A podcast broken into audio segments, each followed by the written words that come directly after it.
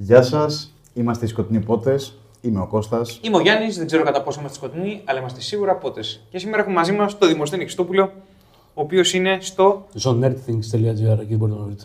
Εκεί μπορείτε να το βρείτε, θα το βρείτε και στα... στην περιγραφή από κάτω στο βίντεο. Στη λεπτομέρειες. Σε διάφορα μέρη τέλος πάντων Έτσι. μπορείτε να Ναι. βρείτε. Θα μαρτυρήσω ότι πριν από λίγο ο Δημοσθένης είπε: Περίμενε λίγο να πάρω το ύφος Batman μου. Και αυτό είναι το Batman του. Τα ξεκάθαρο δεν χρειάζεται να το κάνεις εκπροσώπηση. Είναι ναι. συνοφερειωμένο. Ε, λοιπόν, ε, είδαμε και ελπίζουμε να είδατε μαζί, σα- μαζί μας το Batman Under the Red Hood, animated ταινία του 2015, Δέκα. του 2010, συγγνώμη. Είναι αλλιώς γνωστό και ως Batman ο κόκκινος κουφίτσος. Α, wow. Τι πουλτε σύφη. Και είμαστε εδώ ή... Ο Σύφης για να το καλησπέρα. συζητήσουμε. Σκάσε. Ναι. Πα- Πάμε. Λοιπόν, Τι είδαμε; Τι είδαμε; εξέταση. Κοιτάτε εμένα για να πω τι είδαμε. Ναι. Είδαμε κατά την άποψή μου την καλύτερη animated ταινία Batman Ω! που υπάρχει. Όπα, μεγάλα παιδιά, αυτά δεν τα έχεις πει Πάμε. πριν. Ναι, νομίζω ότι είναι η καλύτερη animated ταινία Σηκώνει Batman. αλκοόλ η κατάσταση. Πάει. Πάλι το αλκοόλ. ε, ε, και σίγουρα μία από τις καλύτερες γενικά ταινίες Batman. Δηλαδή, ακόμα και αν έκανε μια λίστα ανάμεικτη με live action ταινίες και animated, θα ήταν αρκετά ψηλά. Δεν ξέρω σε ποιες θέσεις θα ήταν. Θα ήταν αρκετά ψηλά όμως. Ε, εντάξει, είναι από τις αγαπημένες μου προσωπικά ταινίες Batman. Κυρίως επειδή καταφέρνει να εντάξει μέσα σε λίγα λεπτά σχετικά. Δεν είναι καμία πολύ μεγάλη ταινία. Πάρα πολύ πράγμα, πολύ, ε, πώς το λένε, αρκετά πυκ, πυκνή πλοκή, ε, διάφορα ας πούμε subplots ε, και διάφορα ζητήματα προς ε, συζήτηση και εμβάθυνση των χαρακτήρων ας πούμε πάρα πολύ έντονη. Ε, και από αυτή την έννοια νομίζω ότι έχουμε να κάνουμε μια εξαιρετική ε, ταινία Batman. Ε, συνδυάζει πάρα πολλά είδη και αυτό μου αρέσει πάρα πολύ. Συνδυάζει την detective ας πούμε πλευρά του Batman, συνδυάζει ε, την, ε, μια, κάποιες συζητήσεις αναφορικά με την προσωπική του ψυχοσύνθεση και τα ψυχολογικά του και τη σχέση με το ε, περιβάλλον του κτλ. Ε, συνδυάζει ε, εντάσσει μέσα στην ιστορία πάρα πολύ ωραίους και καλοδομημένους κακούς.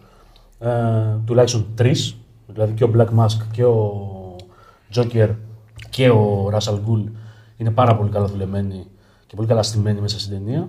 Ε, μου αρέσει το γεγονός ότι καταφέρει να σου περάσει με όσο πιο αποτελεσματικό τρόπο γίνεται τα, την, την αλληλεπίδραση ανάμεσα στους χαρακτήρες χωρίς πάρα πολύ μπλα μπλα, χωρίς να σου εξηγεί πάρα πολύ. Το περνάει ε, μέσα από την αφήγηση οργανικά και είναι από τα πάρα πολύ θετικά στοιχεία της αυτό. Ε, από εκεί και πέρα υπάρχει μια ολόκληρη ας πούμε, συζήτηση που έχει να κάνει με τα κίνητρα του βασικού χαρακτήρα μετά τον Batman, δηλαδή το Red Hood, και το πώς αυτός αλληλεπιδρά με τον Batman. Ε, η οποία νομίζω θα γίνει κατά τη διάρκεια της συζήτησης εδώ πέρα. Οπότε καλό θα είναι να μην την, ξε, να, να μην την ξεπετάξω από τώρα. Ε, μου αρέσει πάρα πολύ και το plot twist και, και τα διάφορα plot twist που προκύπτουν μέσα από την ταινία. Παρά το γεγονός ότι όσοι είναι ψηλιασμένοι με τη μυθολογία του Batman μέσα από τα comics μπορούν να καταλάβουν τι παίζει. Η ταινία παρόλα αυτά στέκεται και για αυτούς που δεν ξέρουν τι παίζει.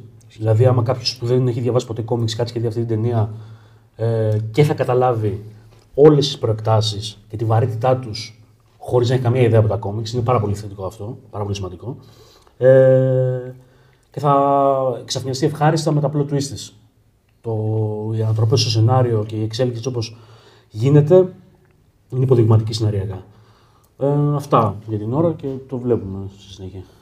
Όλοι ο Δημοσθένη ξεκίνησε με την κατακλείδα, οπότε με κάλυψε πλήρως, τα λέμε. Ο, ναι, βασικά ο Δημοσθένης είπε πάρα πολύ μεγάλο όγκο πράγματα που θα ήθελα να πω. Σκατά στα μούτρα σου. Συνοπτικά παρακαλώ. Λοιπόν, δεν ξέρω αν είναι η καλύτερη. Ε, διότι περιμένω να δω και δύο που περιμένω πολύ να δω. Που είναι μία ταινία, αλλά είναι δύο ταινίες. Ναι, ω, wow, δεν το είπε καθόλου. Τι; Το Miller. Κανείς δεν το κατάλαβε.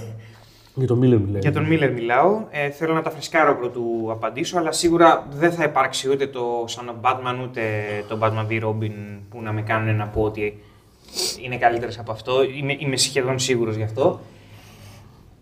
Μου θυμίζει το Mask of the Phantasm αυτή η ταινία. Και το λέω για καλό, διότι Στο μαλάκι δεν θα έχω τίποτα να πω. Γάμο το. Ναι. εμ, Ωραία να φας. ναι, όντως. Σκάσα για τρώει. Λοιπόν, απλώς επειδή μου έχει καλύπτει τόσα πολλά κεφάλαια την ιστορία του Batman τόσο συνοπτικά και το κάνει ώστε να το καταλάβει ο καθένας, αυτό που είπες πριν. Δεν χρειάζεται ούτε να έχει διαβάσει το κόμικ, αν και αν έχει διαβάσει το κόμικ θα εκτιμήσει τη μεταφορά. Πιστεύω, διότι το κάνει πάρα πολύ τίμια και κόβει και λιπάκι και κάνει και κάποιες αποφάσεις, παίρνει και κάποιες καλύτερες αποφάσεις με το κόμικ. Θα επεκταθώ σε αυτό μετά. Και ταυτόχρονα μπαίνει βαθιά στη μυθολογία του Batman με χαρακτήρες που ήδη έχεις δει. Ενώ το Mask of the Phantasm έφτιαξε έναν καινούριο χαρακτήρα. Αυτή η ταινία παίρνει την οικογένεια Batman, την αποδομή, όχι πλήρως, αλλά δεν μπορούσε να το κάνει πλήρως και δεν περίμενε να το κάνει πλήρως. Ε, καλύπτει τη σχέση με τον Τζόκερ, καλύπτει τη σχέση με τον Ράζαλ Γκούλ, καλύπτει τη σχέση με τους Ρόμπιν. Πιάνει και λίγο Άλφρεντ, δεν γαμιέται. Ε, πιάνει το τι είναι ο Batman και τι τον κάνει αυτό που πήγαμε στα αρχικά μας βίντεο. Τώρα που είμαστε βετεράνοι των βίντεο στο YouTube, σκοτεινή Το την αρρωστάκι. Κυρίως γιατί δεν τολμάει να σου δείξει ένα Ρόμπιν πιτσιρίκι να χαίρεται που θα βγει στο πεδίο της μάχης. Αυτό το πράγμα θέλω να το συζητήσουμε. Ε, και γενικά καλύπτει πάρα πολλά πράγματα. Τι κάνει πολλά κουτάκια και δεν το κάνει διαδικαστικά. Το κάνει τελείως οργανικά. Το κάνει με τόσο καθαρή αφήγηση. Δεν υπάρχει σημείο σκοτεινό, ρε παιδί μου, θολό που να λες. Τώρα εδώ πρέπει να διαβάσεις το κόμμα για να καταλάβεις τι γίνεται. Τίποτα, τίποτα. Είναι ένα πράγμα το οποίο στέκει ολομόναχο. Και να σου πω και κάτι. Μπορείς να το προτείνεις και για εισαγωγή σε κάποιον. Στον Batman. Μπορεί κάποιος να το δει και να πει: OK, μπορώ να δω και άλλες περιπέτειες με αυτόν. Ναι, δεν έχει άδικο. Έχει κάνει μια πάψη παρουσίαση του τι σημαίνει. Τα, τα, τα πετάει όλα μέσα, ρε παιδί μου. Όλα τα χαρακτηριστικά του, mm. όλες τις παραμέτρους σου. Τα περισσότερα, εν πάση περιπτώσει, αν όχι όλα τα περισσότερα, τα βάζεις μέσα. Όντως. Και το γαμάτο είναι ότι παίρνει και τρεις γενιές κακών. Δηλαδή παίρνει τον Joker, το πιο παλιό, ας ναι. πούμε. Βάζει και τον Ra's al Ghul, ο οποίος είναι 70s, Dennis O'Neill, και, και σου παίρνει και τον Black Mask που είναι από τους πιο σύγχρονους κακούς του Batman. Δηλαδή, ok, okay, στα δίνει όλα αυτή η ταινία και σου δίνει και το Red Hood. Ο οποίος είναι ο Red Hood. Κάτι ενδιάμεσο, πα είναι ακριβώς κακός, ούτε ακριβώς καλός. Αυτό. Είναι, ναι. Παρεξηγημένο παιδί είναι τέλος. Μάλιστα. Πες τα από κατάμορφα. Λοιπόν, πέρα από αυτά που θα προσπεράσω γιατί τα είπατε ήδη εσείς, ε, αναγκαστικά θα αναφερθώ και σε κάποια που είπατε. Ε, είναι, κατατάσσεται εύκολα στις καλύτερες ταινίες Batman γενικά. Ε, δυσκολεύομαι λιγάκι να αποφασίσω τη σειρά των Animated, πώς θα ιεραρχώ, γιατί το, σας το έλεγα και πριν ότι θεωρώ ότι τα Animated υπάρχει πάρα πολύ Animated δουλειά που είναι διαμάντι. Αυτή τη θεωρώ μέσα στα top διαμάντια των animated ταινιών πέρα από το πόσο απολαυστική είναι η ταινία σαν ταινία, ότι έχει μια δομή που είναι ευχάριστη, την ακολουθείς, έχει μουσικάρα, έχει μια καλλιτεχνική ματιά η οποία είναι πάρα πολύ ενδιαφέρουσα. Δηλαδή η εισαγωγή του 3D εδώ πλέον φαίνεται πως έχει σχεδόν τελειοποιηθεί και εγώ δεν το καταλαβαίνω περισσότερο αυτό από τα σκηνικά που είναι 3D, πόσο καλό φτιαγμένα είναι, αλλά από την εναλλαγή του D3D, ότι μου φαίνεται τελείως φυσική. Εγώ έτσι κρίνω το 3D, αν μου δουλεύει ότι δεν μου φαίνεται τεχνητό αυτό το πράγμα. Και εδώ μου φαινόταν ότι είναι φτιαγμένο οργανικά. Οπότε φαίνεται σταδιακά και νομίζω ότι και στα βίντεο που βλέπαμε mm. ανά καιρούς φαίνεται αυτή η δουλειά πώς εξελίσσεται. Ότι στην αρχή ήταν λίγο, OK, τώρα πειραματιζόμαστε. Mm. Μετά ήταν ότι, OK, σιγά σιγά βρίσκουμε τη δομή μας και πώς βάζουμε 3D σωστά. Και νομίζω ότι εδώ είμαστε κοντά στο απόγειο. Είμαστε κοντά στην τελειότητα. Οπότε καλλιτεχνικά είναι μια δουλειά η οποία είναι πλήρης, είναι πολύ ωραία, είναι πολύ ελκυστική να το, να το δεις αυτό το πράγμα. Και αυτό είναι στο κομμάτι μιας animated ταινίας γενικά.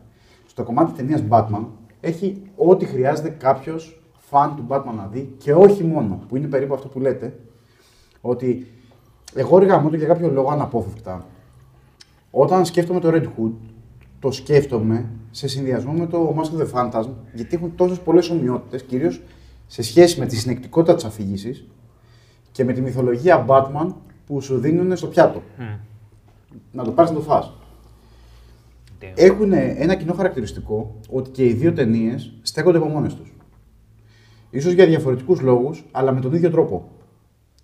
Ε, είναι καταπληκτικό να βλέπεις ταινία Batman που στέκεται μόνη της, γιατί αυτό σημαίνει ότι πρέπει να γυρίσει πίσω και να σου συμπαγοποιήσει και να σου μεταφέρει όλη την ψυχολογία του χαρακτήρα. Αυτό σημαίνει λοιπόν ότι πρέπει να σου κάνει ψυχογράφημα και κάθε φορά που έχω ψυχογράφημα Batman, έχω γουστάρω τη ζωή μου. Και ειδικά όταν που παίρνει και 5 ώρες να το κάνει και το κάνει μέσα Ναι, σε το ένα- κάνει πολύ συνεκτικά, πολύ ε, ρυθμικά, με ταχύτητα, αλλά όχι με τεμπελιά. Δεν σου κάνει εκτόσεις. Είναι, είναι πολύ όμορφο αυτό που συμβαίνει σε αυτή την ταινία. Ε, βασικά μου αρέσουν όλα. Ε, μου αρέσουν από τους κακούς που επιλέγει, μέχρι τον τρόπο που το παρουσιάζει, μέχρι το ψυχογράφημα του Batman, μέχρι τα υπόγεια μηνύματα που μεταφέρει. Ε, στα αρνητικά της ταινίας, για να πω και ένα αρνητικό, θα πω ότι καμιά φορά οι διάλογοι δεν ήταν του γούστου μου, με την έννοια ότι είχαν πολύ exposition, το οποίο όμως, για να είμαι τελείως ειλικρινής, το συγχωρώ πολύ πιο εύκολα σε μια animated ταινία από ότι σε μια live action ταινία. Μου συμβαίνει συχνά να, να βλέπω ίδιου βεληνικούς ε, exposition σε animated ταινία με εκείνο σε μια live action και στην animated να τον συγχωρώ περισσότερο. Ίσως να έχω στο πίσω μέρος του μυαλού μου ότι η animated μπορώ να κινητοποιήσω και λίγο το παιδί μέσα μου, οπότε να μην φερθώ τελείως σαν, ένα- σαν ανήλικος του τύπου ότι έλα ξεκόλλα, μπορώ να το καταλάβω αυτό, από τη μία. Και από την άλλη ότι η, ε, η υπόγεια αντιλαμβάνομαι πως έχει άλλου τύπου απαιτήσεις το animated. Θέλει να είσαι πολύ πιο οικονομικός και το exposition είναι μια μορφή οικονομίας υποθέτω για να ώστε ο θεατής να πάρει αυτό που θες να του δώσεις. ναι. Ενδιαφέρον αυτό που λες. Τελείωσε το γιατί θέλω να πιάσουμε το exposition Ok. μετά. Ε, βασικά δεν έχω πολλά άλλα να πω. Ε, Από εκεί και πέρα έχω να μιλήσω για επιμέρους πράγματα. Και αυτό το γεγονός ότι μπορώ να δομήσω στο μυαλό μου ότι υπάρχει ένα γενικό και κάποια επιμέρους είναι, ε, θεωρώ, μία από τις επιτυχίες της ταινίας. Ότι με βάζουν εμένα σε μία τάξη με την έννοια ότι ε, καταλαβαίνω ότι είδα χωρίς να μου το κάνει με αυτιστικό τρόπο. Οκ. Εξαιρετικό. Εξαιρετικό. Κοίτα, η... το θέμα του exposition το θέτει και η ίδια η ταινία θέλά τη, διότι έχουμε δύο παραδείγματα exposition. Έχουμε τα παρα- το παράδειγμα προς το τέλος που λέγεται τι έχει παιχτεί μεταξύ όλης αυτής της καταγενή κατάστασης, κυρίως μέσω του Ραζάλ Γκούλ, ας πούμε. Και έχεις και το exposition του Αμίζο. Ναι. Έχεις ένα παράδειγμα λοιπόν καλό exposition το οποίο είναι απαραίτητο, δεν σε κοιτάει στο μάτι και σου λέει ορίστε όλα όσα χρειάζεσαι για να προχωρήσεις. Μμ. Μιλάς για το δεύτερο. Ναι. Ναι. Και υπάρχει και το κακό exposition το οποίο είναι μη οργανικό, διότι το λένε δύο τυχαίοι. Μεταξύ τους χωρίς να χρειάζεται να το λένε. Ενώ ας πούμε στο δε- στην πρώτη, στην κα- στη- στο ξεπροσύνη που κάνει ο Ράσαλ Γκούλ, εκείνη τη στιγμή κοιτάει τον Batman και του εξηγεί τι έχει παίξει. Ναι. Ναι. Είναι ας πούμε σαν να, σαν να τον δέχεται να λύσει και να βρει τη λύση στην πραγματικότητα. Ούτε είναι κόντρα στο χαρακτήρα το γεγονός ότι ο Ράζαλ Γκούλ εξομολογείται εκείνη τη στιγμή τι έχει παίξει. Όχι. Άρα είναι απόλυτα. Διότι έχει ξεκινήσει με έναν ενοχικό Ναι, Ραζαλ σωστά, Γκούλ, ο γιατί οποίος και ψυχολογικά στην περιμένει λύτρωση με Σωστά. κάποιο τρόπο, ώστε να το πεις στον Batman επιτέλους να, Ναι. να φύγει από μέσα του. Το άλλο είναι ένας μαφιόζος, τον άλλο μαφιόζο. Και τι κατσιράκι, ότι κάνουμε. Τα τσιράκια, σωστά. Ναι, απ- απλά αυτό που θέλω να πω είναι ότι σε live action θα στεκόμουν πολύ περισσότερο στο exposition με τα δύο τσιράκια από ότι θα σταθώ Ναι, εδώ. και εγώ. Και εγώ συμφωνώ σε αυτό. Ε, με αυτή την έννοια είμαι λίγο πολεμένο. Επίσης, να πω κάτι τελευταίο για να κλείσω Καλά, τα... χαίστηκα κιόλας για το exposition το κακό. και σε live action. Θα το έλεγες αυτό; Το έχω δει σε live action, το έχει κάνει ο Νόλαν, δεν με ενοχλεί. Κοίτα, αν το κάνεις ε, περιορισμένα, εντάξει, το συγχωρείς. Ναι, ναι, εντάξει. Ούτως ή άλλως. Είναι, είναι, είναι άμα θες να είσαι αυστηρός, ρε παιδί μου, λες μείον ένας πόντος. Οκ, στα αρχίδια μου κιόλας. Αυτό. Κλείστο. Ένα πράγμα λοιπόν τελευταίο που θέλω να πω είναι ότι πιάνει τα πάντα από τη μυθολογία του Batman. Το μόνο που δεν πιάνει είναι ο, η δολοφονία των γονιών του. Ναι. Το οποίο δεν μου είναι και τελείως απαραίτητο. Και καλά κάνει γιατί το έχουμε βαρεθεί να το βλέπουμε. Ναι, ισχύει. Σκληρό. Όχι, έχει δίκιο. Και απολύτως δίκιο. Έχει δίκιο. Απλά Αλλά δεν, σκληρό. δεν με ενοχλεί και πάρα πολύ. Ε, θα μπορούσα να το δω και εδώ, αλλά με την προοπτική του Δημοσθένη δεν διαφωνώ τελείως. Δεν πιάνει και το, και το κομμάτι των συναισθηματικών του σχέσεων ας πούμε, με τις γυναίκες, δηλαδή με την Catwoman, με όλες αυτές. Όντως. Εντάξει. Ναι. Έβαλε και την τάλια εκεί στο πλευρό του Ράζαλ Γκούλ στο. Ναι, δεν, σου flashback. υπονοεί, δεν σου υπονοεί καν όμως ότι κάτι Ναι. έχουν. Α, σε καμία περίπτωση. Απλά έβαλε την τάλια. Ε, κοίτα, αυτή η ταινία κοιτάει μπροστά, δεν κοιτάει πίσω. Και δεν το λέω με, δεν, δεν το εννοώ σαν αντίστοιχεια ε, με την ποιότητά Κοιτάει της. και πίσω. Τι, σημαίνει, τι είναι ο ένας και τι είναι ο άλλος. Ωραία. Θέλω να πω ότι το point της ταινίας είναι τι αφήνει ο Batman πίσω του. Και έχει σπείρει σκατά. Ενώ το προηγούμενο, δηλαδή, ενώ άλλες ταινίες. Κοιτά. Να, ένα, μια διαφορά με το Mask of the Phantasm. Το Mask of the Phantasm έχει να κάνει πλήρως με το παρελθόν. Και πώς γυρίζει να τον, να τον δαγκώσει στον κόλλο. Όχι. Θυμάσαι ότι πολύ μεγάλο κομμάτι της ταινίας σε δύο σημεία γύριζε στην πόλη του μέλλοντος; Ναι. Αλλά δεν είναι το point αυτό.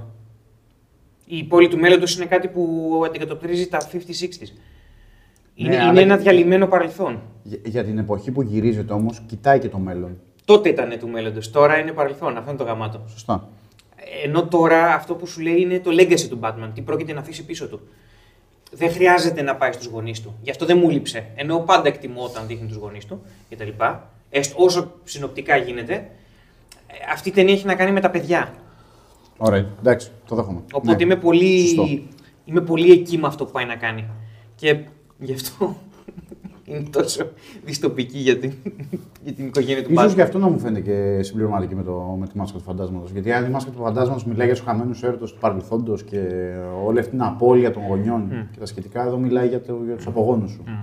Οπότε έχεις point. Εντάξει, το flashback προφανώς πάει στο παρελθόν. Απλά είναι για να σου εξηγήσει Ναι, ναι. το τώρα και το μετά. Ναι, είναι. ναι, Σε μια κατάσταση που σημαίνει εδώ και στο τώρα. Δεν είναι... ναι. Επίσης, είναι καλό το ότι εξερευνά μια πτυχή του Batman η οποία δεν έχει εξερευνηθεί πάρα πολύ, τουλάχιστον στην ε, τηλεόραση και του κινηματογράφου. Τα κόμιξ είναι μια άλλη ιστορία, αλλά στην τηλεόραση και του κινηματογράφου δεν έχει εξερευνηθεί πάρα πολύ, γιατί γενικότερα όλοι όταν ε, προσπαθούν να προσεγγίσουν το τι σημαίνει ένας σύμπαν ψυχολογικά που λέγεται Batman, κατά βάση επικεντρώνονται στη δολοφονία των γονιών του και πώς την έχει επηρεάσει αυτό κτλ. Ε, εδώ σου δείχνει τα προβλήματα που έχει ο Batman ως εντός εισαγωγικών πατέρας. Δηλαδή τη σχέση που αναπτύσσει με τους προστατευόμενους του, με δύο μάλιστα προστατευόμενους του, το χτίζει αρκετά καλά και με τους δυο Ε, και όλο αυτό πώς ε, παίζει ρόλο στην διαμόρφωση της ψυχοσύνθεσής του και πόσο ανώριμος ψυχολογικά είναι να το διαχειριστεί. Να διαχειριστεί τα λάθη του, να τα παραδεχθεί, να τα δουλέψει, όλα αυτά. Νομίζω ότι είναι ένα, μια πτυχή της μυθολογίας του Batman που δεν την έχουμε δει πάρα πολύ συχνά. Ε, ούτε στο κινηματογράφο, ούτε σε, σε μεταφορές animation. Δεν την έχουμε δει. Ε, ειδικά στα live action, Γάμισε. Όταν- αυτό όταν- ήθελα. Στα live action υστερεί πολύ. όταν υπήρξε η ευκαιρία να γίνει αυτό, Την μάλλον κατουρίσανε. δεν την κατουρίσανε. Ενδεχομένως δεν ήταν και όριμες συνθήκες, δεν ξέρω. Την κατουρίσαν πάντως. Ε, Ξέρεις πόσο θέλω μια τριλογία με διάφορους Ρόμπιν. Ναι. Ξέρεις πόσο το θέλω. εγώ, εγώ πιστεύω ότι δεν, δεν είμαι καθόλου βέβαιος ότι μπορεί να καλυφθεί μέσα σε μια τριλογία αυτό το πράγμα. Αλλά θα ήθελα μια σειρά για να είμαι ειλικρινής. Όταν θα ήταν όριμες συνθήκες για να γυρίσει μια live action σειρά Batman με πέντε σεζόν, ξέρω εγώ, που να πηγαίνει η ιστορία του από την αρχή μέχρι το τέλος. Ναι. Ε, εκεί- σοβαρό budget, Με, με με σοβαρό budget. Ναι, μαλακίες. κα- μια κανονική σειρά, όχι μια μαλακία τώρα. Τύπου σαν αυτή. HBO, πάμε, Ναι, ναι, ναι. Netflix, ναι. Και για να είμαι ειλικρινής, επειδή κάποτε είχα κάνει ένα τέτοιο πλάνο. Ε, ε, κο- επεισόδιο, επεισόδιο. Και έκλεψε του ήλιου αρχής από εδώ. Ναι. Ε, το έχω ακόμα σαν. είχα κάνει ένα τέτοιο πλάνο. Το τελευταίο επεισόδιο λεγόταν Batman vs. Robin. δηλαδή. Έχει ξαναγίνει αυτό. Trigger. Έχει ξαναγίνει αυτό, ναι. Ε, θεωρώ δηλαδή ότι η λύτρωση του Batman, μα κατά την εξέλιξη της πορείας του, ας πούμε, μέσα στη, στο βιτζιλαντισμό, ας πούμε, είναι όταν ξεκαθαρίζει εντελώς η σχέση του με αυτό το πράγμα που λέγεται Robin. Όταν συγκρούονται αυτοί οι δύο και υπάρχει ένα αποτέλεσμα, εκεί ολοκληρώνεται το ταξίδι συνολικά του Batman. Από τη μέρα που φοράει τη στολή ή ξέρω, βλέπεις του γονεί να πεθαίνουν μέχρι το τέλος. Αυτό είναι το τέλος του. Όταν αναμετριέται με τον Ρόμπιν. Κατά την άποψή μου. Το που ξεκινάμε να δημοσιεύει τώρα είναι μια τεράστια κουβέντα που δεν παίζει να λήξει σήμερα. Ε, οπότε μπορούμε να πιάσουμε τα σχετικά points. Νομίζω. Πάει για το τελευταίο επεισόδιο. Είναι... Καταλαβαίνω ότι έχω μαζευτεί τόσο για το τελευταίο επεισόδιο που δεν είχαν τελευταίο επεισόδιο, ήταν δεύτερη σεζόν, αλλά ναι. Ε, Πάντως είναι σπουδαία συζήτηση να γίνει αυτή. Είναι το τελευταίο επεισόδιο της πέμπτης σεζόν. Ναι, μιλάμε για το δικό μας spot. Α, ok, ok. Εσύ ακόμα. Ναι, μιλάω για το δικό μου. Εσύ budget, ε. Θες budget τώρα να γυρίσεις Batman. Παιδιά, πάντως ενισχύστε, ενισχύστε το δημοσιογραφικό. Ναι, ένα Kickstarter, ρε παιδί μου. Ναι, Ξεκίνα εντάξει. και εσύ κάτι γαμώ το φελέκι σου. Κοίτα. Όχι κοίτα, γιατί μασουλάω. Είναι, δεν είναι πρέπον. Πες κάτι. Ε, κάτι. Κάτι άλλο. Κάτι διαφορετικό. Κάτι ακόμα. Κάτι πλέον. Πες. Γάμο το φελέγγι μου. Γαμώ του βελέκι μου, ναι. λοιπόν, θέλω να φέρω λίγο στην κουβέντα, γιατί είπες κάτι πολύ σωστό, ότι θίγει ωραία της σχέση του και με τους δύο Ρόμπιν. Τον Τέρι Μαγκίνης. Τον Batman Α, Beyond. Batman Και, και Beyond. αυστηρά, αυστηρά για την ταινία που είδαμε, Έχω- όχι για τη σειρά, να σας προλάβω. Έχω να το δω χρόνια. Ε, Οκ. Επειδή το είδαμε πρόσφατα και υπήρξαν κάποιες ενστάσεις στα σχόλια, ρε παιδί μου, που λέγανε ότι αδικούμε τον McGinnis επειδή δεν έχουμε δει τη σειρά. Ναι. Και μάλλον εγώ δεν τη θυμάμαι, ο Κώστας δεν την έχει δει. Το Batman Beyond. Το Batman Beyond, Return of the Joker λέμε, και ναι, τη ναι. σειρά δεν την. Κατά, κατά. Ε, Δυστυχώς δεν τη θυμάμαι, ρε παιδί μου. Οπότε κρίναμε τον McGinnis αυστηρά με βάση την ταινία. Και έχω κάποια θέματα, διότι ήταν πιο πολύ Peter Parker από όσο θα ήθελα στη συγκεκριμένη ταινία και μόνο. Εδώ λοιπόν ο Nightwing είναι κωμικός χαρακτήρας. πετάει one-liners, λέει διάφορα πραγματάκια έτσι που αλαφραίνουν την κατάσταση, αλλά αυτό νιώθω ότι επειδή κατάφερε να πετύχει μια υγιή σχέση με τον Batman, αν δεχόμαστε ότι αυτό υπάρχει. Ναι. Ενώ ο Jason Todd δεν έχει πετύχει αυτό το πράγμα. Ναι. Οπότε η σχέση του ενός και του άλλου με τον Batman δημιουργεί μια ωραία αντίστοιξη. Εγώ Και νομίζω, κάτι- εγώ νομίζω ότι δεν έχει πετύχει μια υγιή. Sorry, σε διακόπτω. Πες, πες, πες. μαλακία τώρα αυτό, αλλά δεν νιώθω ότι έχει πετύχει μια υγιή σχέση με τον Batman. Νιώθω ότι έχει συμβιβαστεί με αυτό που είναι με τον Batman. Όσον αφορά αυτό που είναι με τον Batman. Δηλαδή περισσότερο. Το οποίο το θεωρώ υγιές. Ναι, OK, whatever. Ναι, είναι πιο υγιές, εν πάση περιπτώσει. Από... Ο Jason Todd ακόμα αποζητάει την αγάπη, ο άλλος πήρε μια ατάκα Ναι. ε, συγκεκαλυμμένο thank you και έφυγε. Από το- έφυγε από το story. Μμ. Δηλαδή, εντάξει, κοίτα, με τον Batman δεν είναι τίποτα υγιές. Οπότε θεωρώ ότι αυτό για μένα είναι μια υγιή σχέση που Ναι. μπορεί να έχουν. Οπότε, σύμφωνοι. Εμ, ο Τόντς και δεν είναι το Λάζαρος Σπιτ που του έκανε τη ματσακονιά. Το λέει και στην ταινία. Το ρωτάει η ταινία και χαίρομαι που δεν το απαντάει. Γιατί αυτή είναι η δική μου ερμηνεία. Όντως. Εμ, διότι το Λάζαρος Σπιτ ναι, σε φέρνει πιο παράφρανα, αλλά οκ. ο Πόσο Ράζαλ είναι. Γκουλ μια χαρά μου φαίνονταν, θέλω να πω, ένας. Ήταν ο ίδιος ψυχοπαθής που μπορεί να ήταν Και ο, μεγαλομανής. και ο Jason Todd, αν τον δεις σε αντιπαραβολή, αν κάνεις αντιπαραβολή της έξαλλης κατάστασης στην οποία βρίσκεται όταν βγαίνει από το λάκκο, σε σχέση με το πόσο δομημένος Μμ. και πόσο ευθέως εκφράζει το συνέστημα του προς τον Batman. Γιατί υπάρχουν δύο πράγματα. Υπάρχει το συνέστημα το οποίο λες ότι αυτή τη στιγμή είναι ένα ομό πράγμα το οποίο μου παραδίδεις και ένα άλλο πράγμα, και ένα άλλο πράγμα το, το μπερδεμένο συνέστημα. Ναι.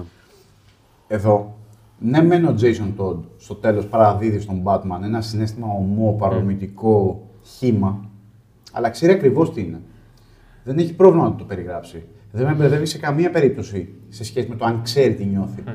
Αυτό για μένα δεν μου δηλώνει ένα παράφρονα. Δηλώνει απλά έναν άνθρωπο βαθιά τραυματισμένο, ο οποίος χρειάζεται κάτι και το χρειάζεται τώρα. Τον έχει παρασύρει το τραύμα του, αλλά δεν τον έχει καπελώσει ώστε να του έχει στερήσει τη λογική. Ναι. Εγώ δεν τον αντιμετωπίζω τον Jason Todd. Ο Red Hood, έτσι όπως μας παρουσιάζεται, είναι ένας κάφρος.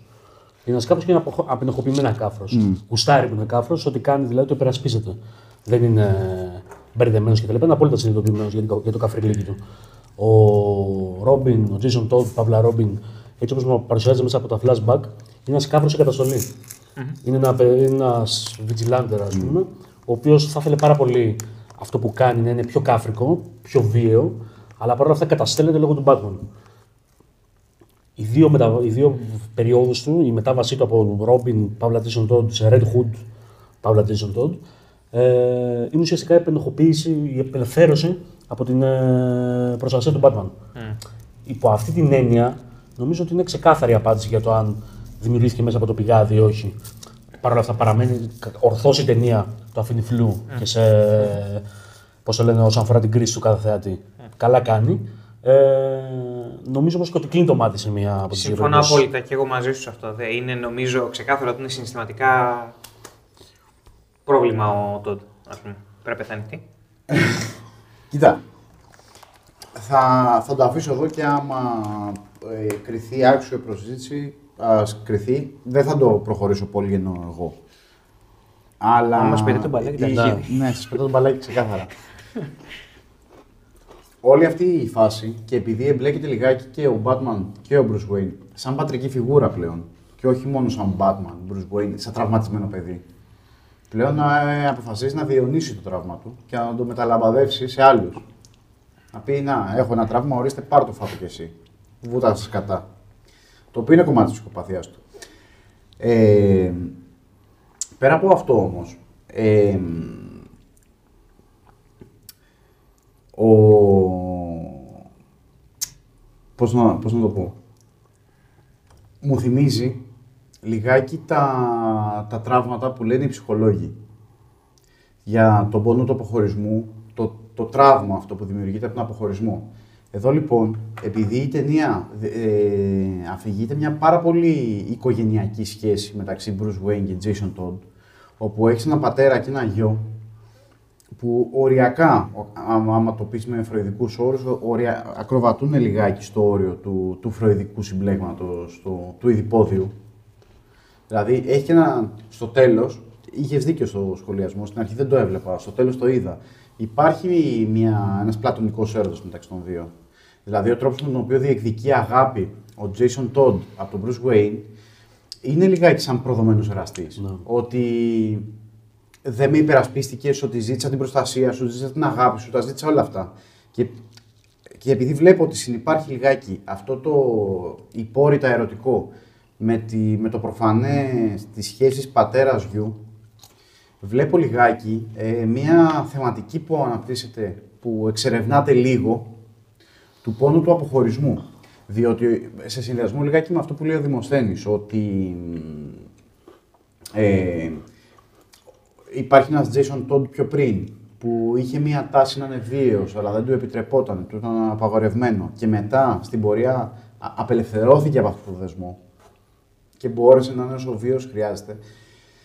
Μπορώ να δω έναν συμβολισμό τον οποίο δεν, θε- δεν νομίζω ότι θέλει να κάνει η ταινία, αλλά εγώ τον βλέπω, ότι ο, ο, ο λάκκος του Λάζαρου είναι σαν, το, σαν να κόβεται ο, ο ομφάλιος λόρος. Είναι σαν ένας πόνος, απο- σαν ένα τραύμα αποχωρισμού, όπου εκεί το παιδί αρχίζει να αποχωρίζεται το γονέα, αυτό του δημιουργεί ένα τραύμα και εδώ μπαίνει λιγάκι η υπόνοια της τρέλας, είναι το τραύμα στην πραγματικότητα, αλλά στην πραγματικότητα είναι μια απελευθέρωση, είναι μια αποδέσμευση από το γονιό. Είναι ιστορία ενηλικίωσης. Είναι μια ιστορία. Απλά πολύ ενηλικίωσης. σκοτεινή ιστορία. Απλά όπως ενηλικίωσης. κάθε ιστορία ενηλικίωσης εμπεριέχει ένα τραύμα. Κάθε αποχωρισμός από το γονιό, από μια σχέση εξάρτησης όπως είναι η γονεϊκή και παιδική, εμπεριέχει ένα τραύμα. Και εδώ το, το τραύμα του Jason Todd είναι πάρα πολύ βαθύ. Έχω την αίσθηση ότι δεν είναι τόσο. Είναι μια ιστορία ενηλικίωσης, οκ. Παρ' όλα αυτά τα κίνητρα του Jason Todd δεν είναι η ενηλικίωσή του.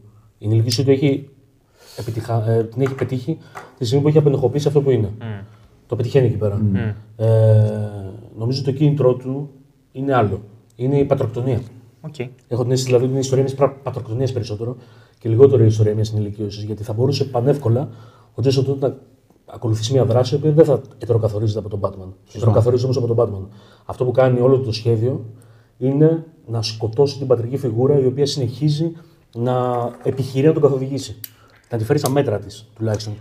Αυτό πιο πολύ από το πατροκτονία, διότι δεν πήγε ποτέ να σκοτώσει τον Όταν Batman. μιλάω για πατροκτονία εννοώ και εντός εισαγωγικών ρε παιδί. μου. Α, δηλαδή, πήγε για απομυθοποίηση ουσιαστικά. ναι, α ας το πούμε έτσι, οκ, ναι. Να σκοτώσει τη φιγούρα εννοεί. Να σκοτώσει την Ε, πατρική Τελείω όχι το συμβολικά. πρόσωπο, Οκ, ναι. OK, OK.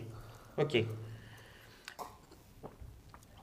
Ναι, Ναι. δεν θέλει να σκοτώσει τον Batman σαν φυσικό πρόσωπο. Νομίζω Θέλει- πήγε να κατεβάσει. Αυτό, μπράβο, αυτό. Πήγε να κατεβάσει ας πούμε, το τι είναι ο Batman στο μυαλό του. Και άρα στην Gotham και άρα στον Joker και άρα σε όλους. Και στον ίδιο τον Batman. Και στο ίδιο τον Batman. Σωστά. Σωστά. Δηλαδή αυτό θέλει κατά βάση. Σωστά.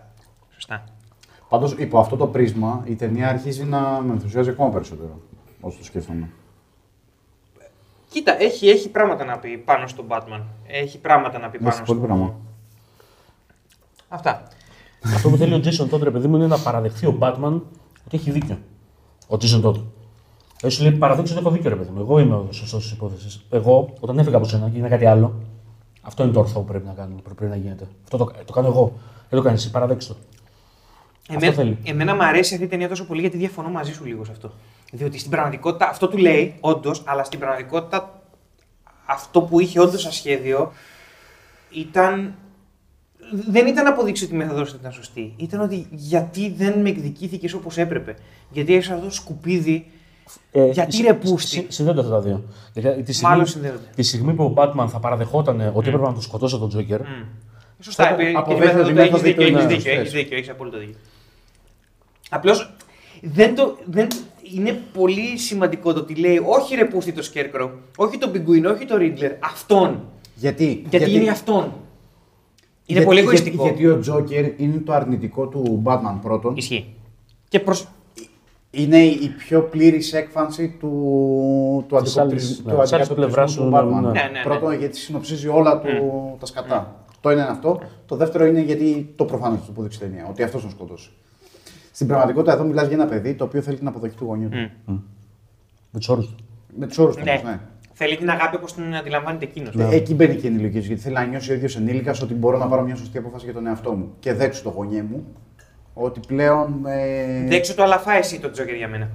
Καταλαβες, είναι, είναι τελείως Ναι. ανώριμος ο... Είναι, δεν το συζητάω. Ε, δεν διαφωνώ βασικά, απλά λέω Ναι, ότι όχι. ε, σε φάση, οκ, κοίτα, θα παίξεις με τους δικούς μου όρους, θα πεις ότι με αγαπάς με τους δικούς μου Ο όρους. Jason- Ο Jason του λέει: Κοίταξε να δεις, ή θα αποδεχθείς την οπτική μου, ή θα σε εκδικηθώ. Ένα από τα δύο. Ναι. Δηλαδή είναι μια σύγκρουση. Στο τέλος, όποια και να είναι η κατάληξή της, συγκρουσιακή τα πράγματα. Δεν υπάρχει συμφιλίωση εδώ πέρα. Και σε κανένα αγαπημένο σημείο δεν ήταν ε, το όπλο στραμμένο προς τον Batman. Ε, στο τέλος εννοώ, σε εκείνο το. Ήταν στο τέλος τέλος. Ναι, τον πυροβολή κιόλας. Τον πυροβολή. Τον πυροβολή, αλλά δεν νομίζω ότι πήγε για αυτό. Δεν νομίζω ότι πήγε να τον σκοτώσει, όντως. Κοίταξε να δεις. Ήταν Εγώ κίνηση είδα ότι απελπισ- του ρίξε μία σφαίρα. Ευθέως. Ξέρεις τι γίνεται, τ- την έριξε ευθέως. Απλά αν για να συμφωνήσω μαζί σου ή μαζί σας πρέπει να πω ότι δεν το πρόβλεψε όλο αυτό το πράγμα. Νομίζω ότι είχε σκοπό να τους πάρει στο διάολο τον, όχι να πυροβολήσει τον Batman για να τον φάει. Δεν είμαι σίγουρος και αυτό είναι μία, μία από τις επιτυχίες της ταινίας, ίσως.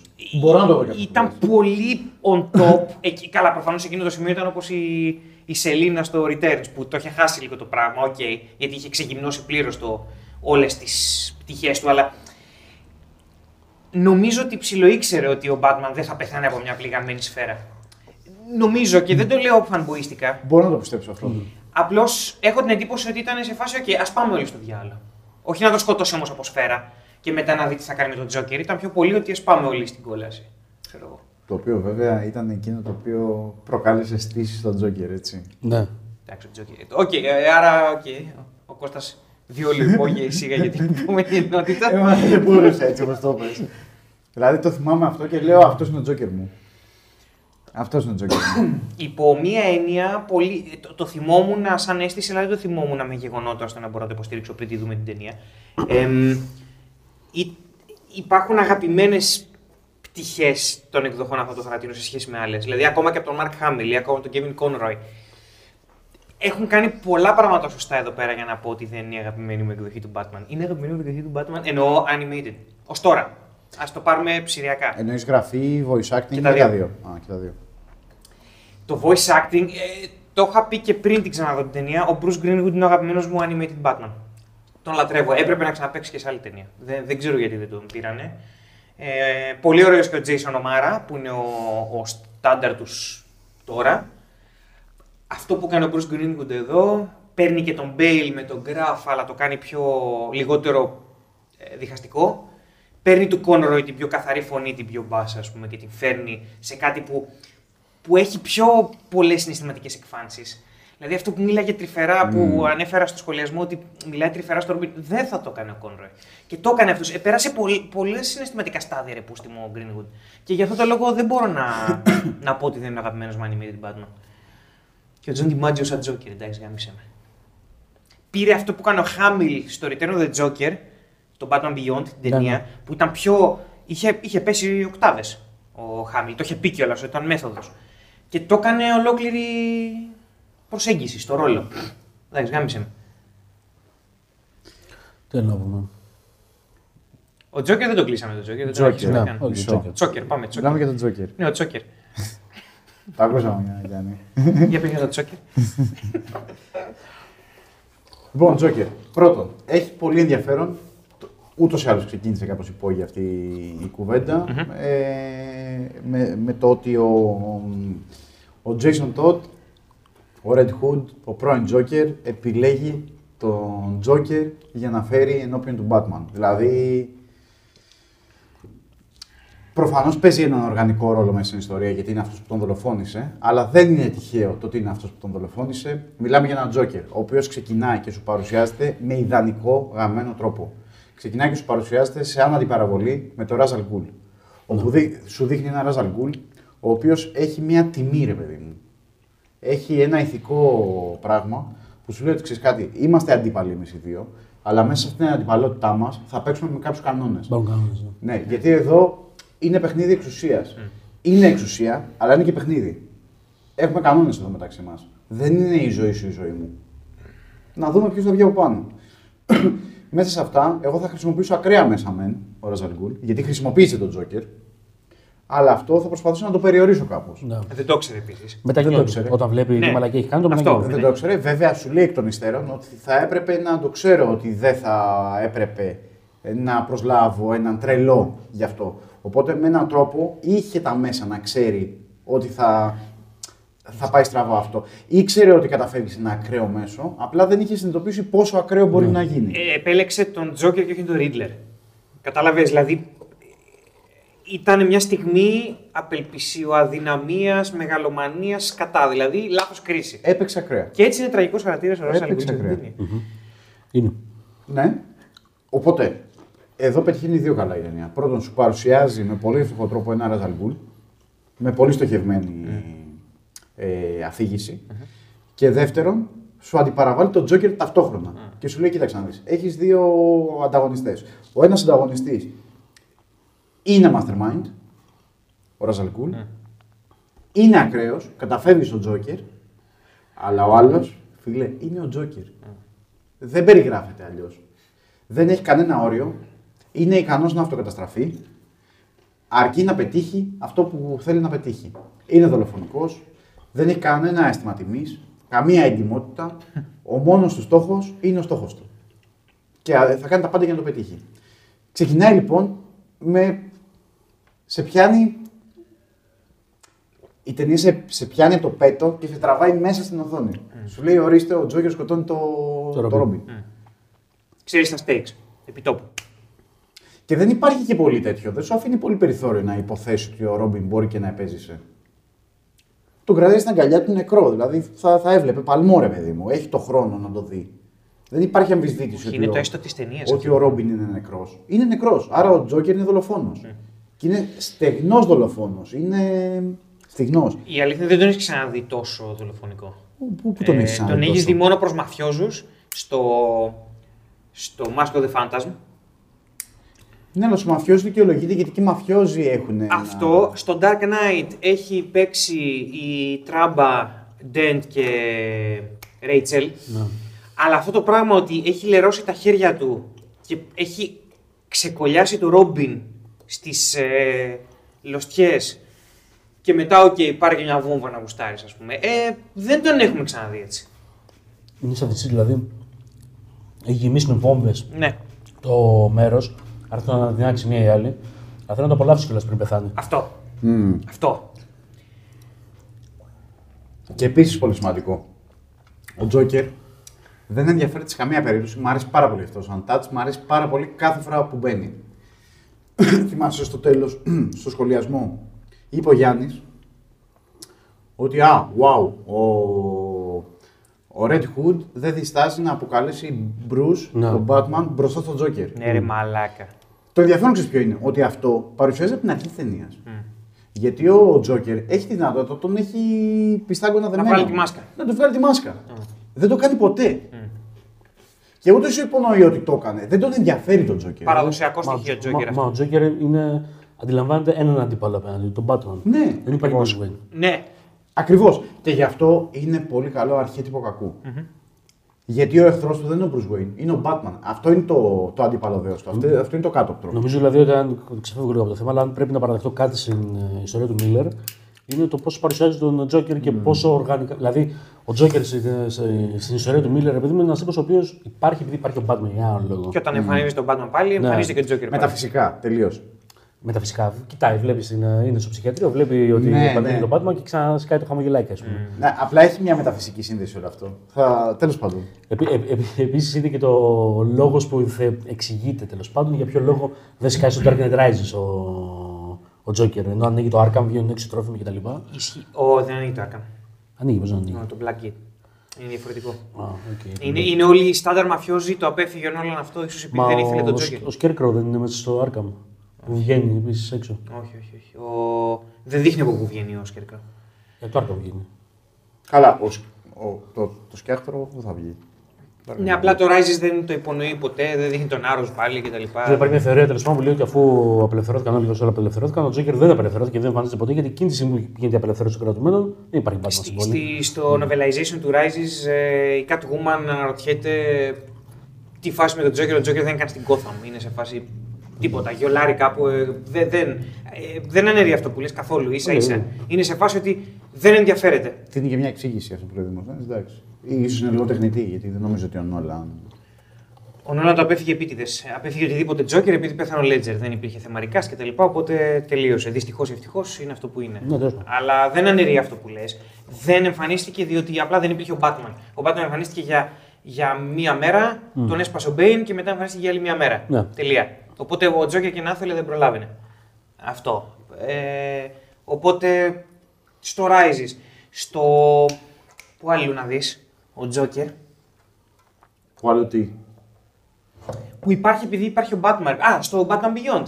Εμφανίζεται ο Τζόκερ και ποτέ δεν πολύ ασχολείται με τον Bruce Wayne. Πηγαίνει στην πατσπηλιά να γαμίσει τα πράγματα.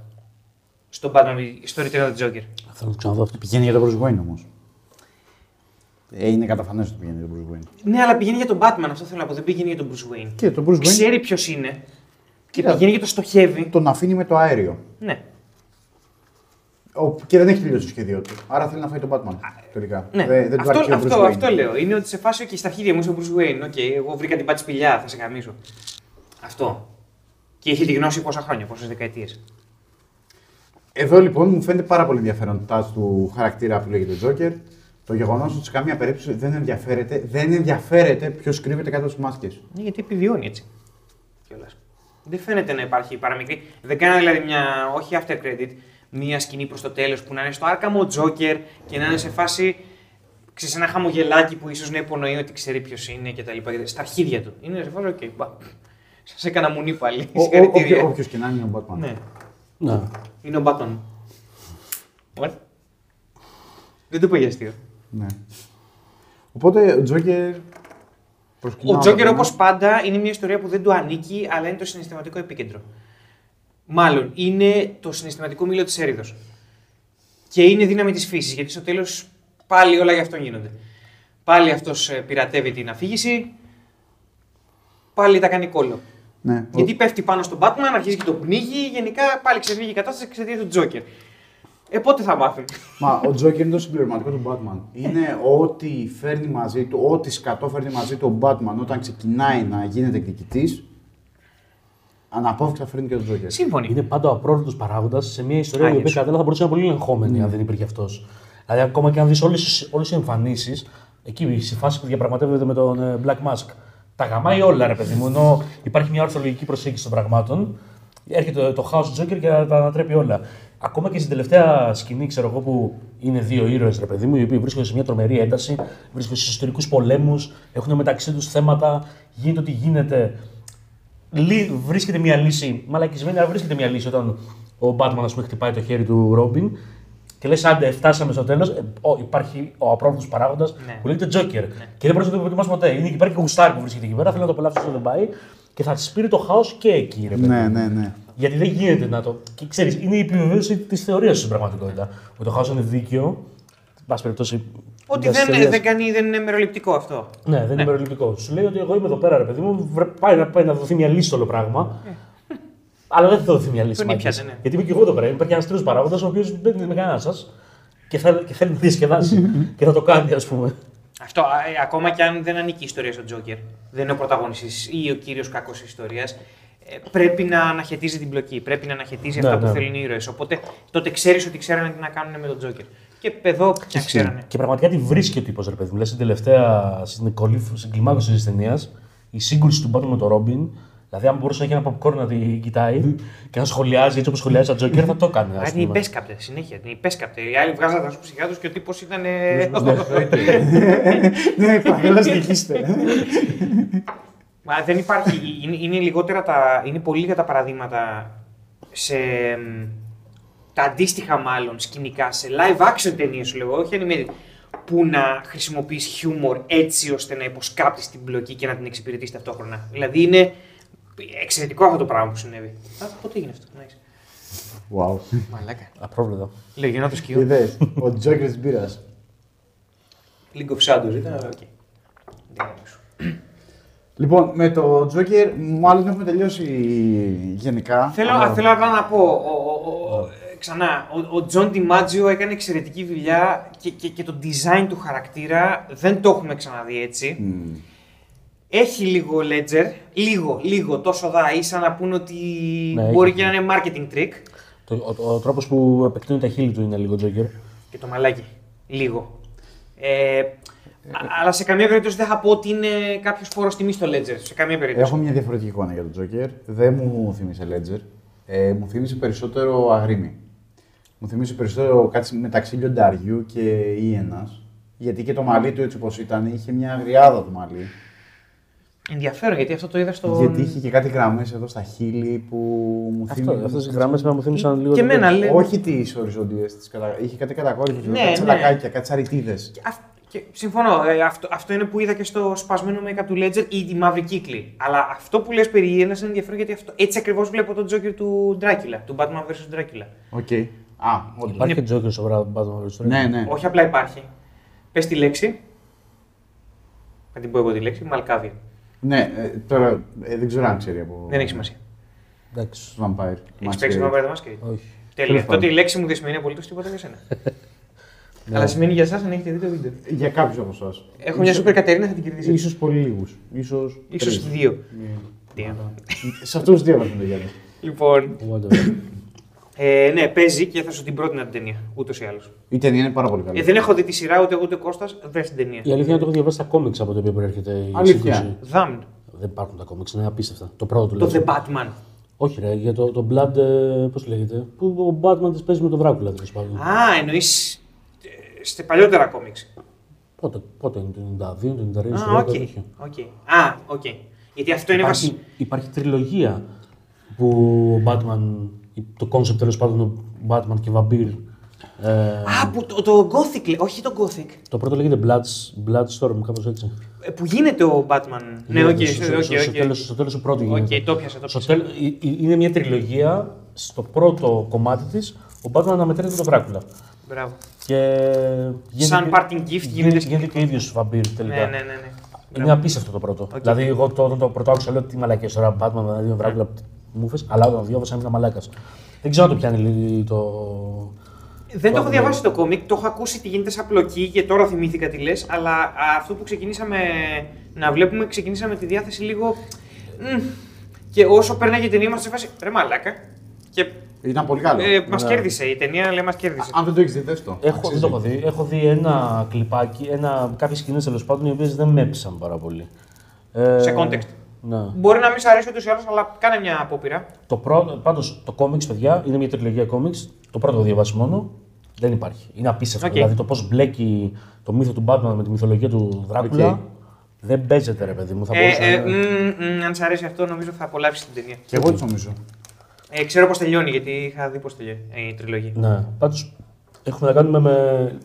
Τέλος πάντων, βγαίνουμε εντελώς εκτός θέματος, αλλά αν το Blade δεν ήταν Blade, αλλά ήταν Batman, θα ήταν κάτι τέτοιο, σαν εκείνη την τριλογία. Α, το Blade 1. Μ, Ναι. Μπορώ να το δω. Κι εγώ. Καλά, για όνομα του Θεού, ο Blade είναι ο, ο νοσηρός μαλάκας, ξέρω εγώ. Ο βλόσιρος. Ε, anyway. Ε, αυτό, τέλος πάντων, μ' άρεσε πάρα πολύ ο σχεδιασμός του. Γιατί έχω συνηθίσει τόσο πολύ το Joker του Χάμιλ, μάλλον ε, του Animated Series, Ναι. άσχετα από τη φωνή, με το τριγωνικό πηγούνι, που εδώ του δώσανε γωνίες και τα λοιπά και τον κάνανε λίγο πιο πραγματικό. Και ήταν λίγο πιο κλασμεντέν αυτός ο Τζόκερ. Και πέρα από τη βία που, που είχε. Μ' άρεσε πάρα πολύ ο σχεδιασμός του. Καλά και του Batman. Βασικά φαίνεται να ήταν πιο μεσήλικας. Εμένα αυτή την αίσθηση. μου Φροντάρει έδωσε. και αυτό. Σωστό, γιατί όχι. Σωστό. Άρα η απειλή που μου, προσ... που μου προσέδιδε δεν ήταν τόσο παιδική, ήταν λίγο πιο όρημη. Ήταν λίγο πιο Nice. ε, αιμοβόρος. Ήξερε περισσότερο τι θέλει να κάνει. Και κάτι ακόμα. Σε, σε- σε συνδυασμό με το ότι και ο Batman μοιάζει μεγαλωμένο, σημαίνει ότι ο ένας ακολουθεί τον άλλον. Δεν είναι δηλαδή ένας τύπος που του ρίχνει 10 χρόνια του Τζόκερ. Είναι ότι μεγαλώνουν μαζί. Οριμάζουν μαζί, πέφτουν στα σκατά μαζί. Το οποίο σημαίνει ότι δεν θα τον παρατήσει ποτέ. Είναι, το οποίο είναι το αέναο, η αένα η μάχη. Οπότε σκατά. Ναι, εντάξει, δεν, δεν διευκρινίζει στην ταινία, αλλά το origin του Joker, αυτό το origin του, του Joker τέλος πάντων, που πέφτει ο Joker μέσα στα χημικά φορώντα η στολή του Red Hood, διεξάγεται με την εμφάνιση του Batman στην πόλη. Δηλαδή, σαν κόμιξ, ας πούμε, αυτό δείχνει ότι μόλις έχει εμφανιστεί ο Batman, δεν ξέρουν, η κόσμος δεν ξέρει καλά-καλά τι σημαίνει Batman όταν γίνεται το σκηνικό. Άρα, ναι, είναι, το origin του Joker είναι, πώς το λένε, ε, Συνδεδεμένο. συνδεδεμένο με την εμφάνιση του Batman στην πόλη. Λες τώρα για, το, για τις κλασικές ιστορίες Red Hood ή για το Man Who Laughs, ας πούμε. Το Man Who Laughs έχει αυτό το origin. Δεν θυμάμαι. Ναι, είναι, είναι 80s, αλλά νομίζω ότι είναι 80s ή- ή 90s. 90s είναι. 90s. Αλλά δεν είμαι σίγουρος αν έχει αυτό το. Ε, μπα, Αλλά σου το- κάνει reimagining, σου λέει ότι ο... με το που εμφανίζει τον Batman, τσουπ, σκάει και ο Joker. Ναι. Αλλά δεν λες αυτό, λες για το Red Hood γενικότερα, Red Hood, το, ναι, τη ναι, γυάλα. ναι, ναι. Οκ, ναι.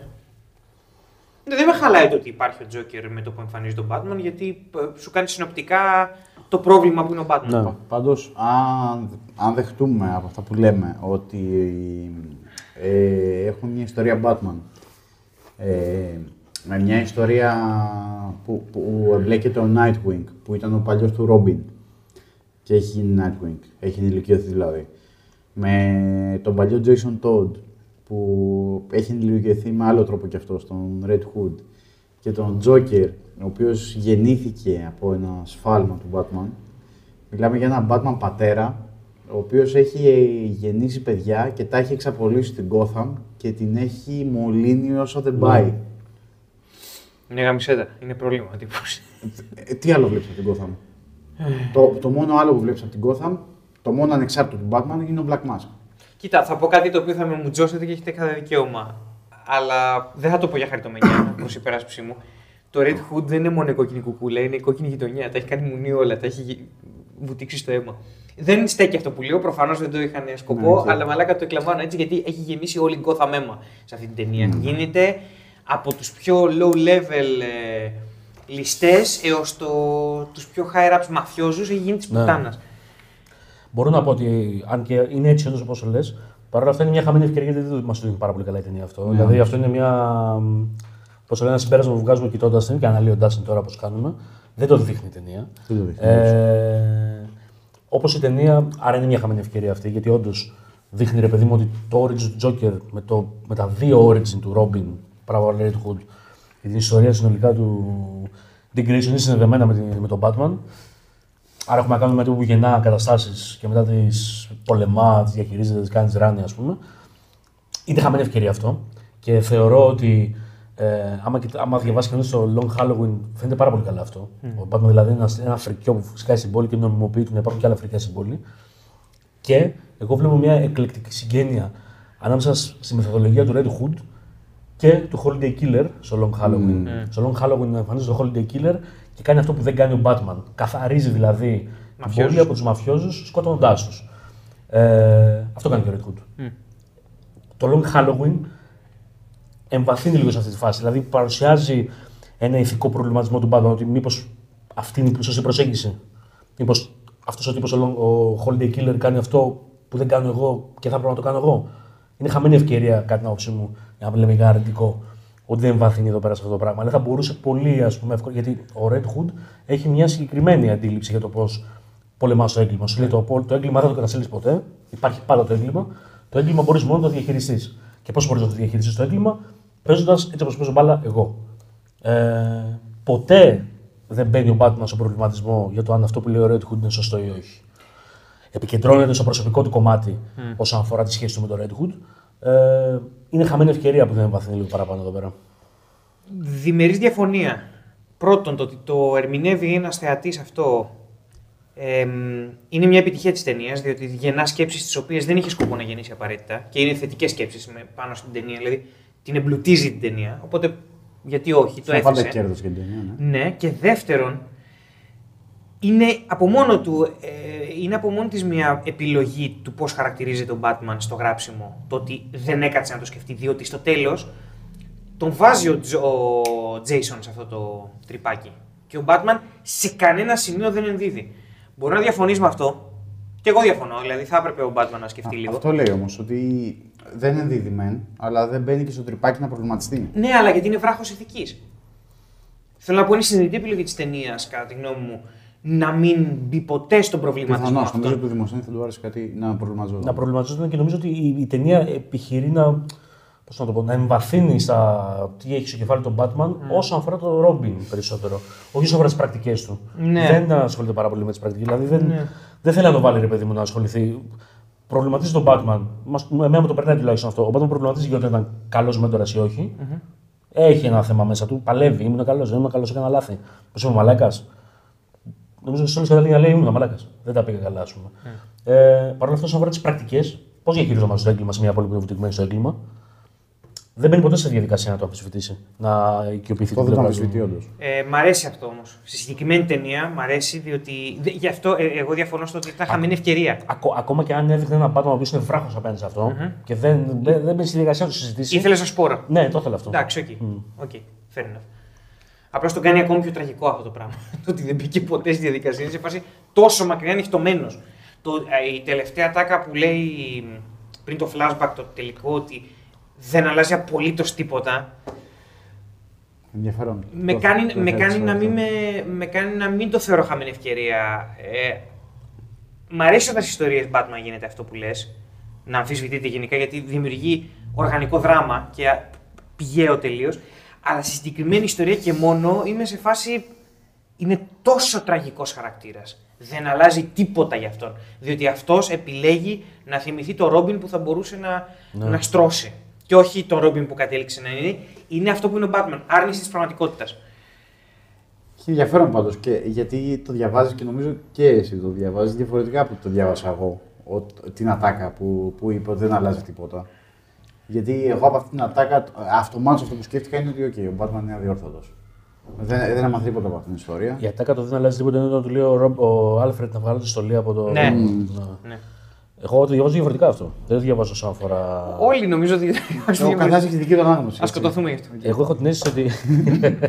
έχω την αίσθηση ότι εκείνη τη στιγμή του λέει ο, ο Batman είναι απογοητευμένος από αυτό που έχει καταλήξει να είναι ο Ρόμπιν. Δεν είναι απογοητευμένος, δεν γούσταρε καθόλου το παιδί μου. Ε, το ξέρει αυτό ο Άλφρεντ και γι' αυτό το ρωτάει να την βγάλω τη στολή. Αφού πλέον δεν τον αγαπάς, δεν αγαπάς αυτό που συμβολίζει η στολή να την βγάλω.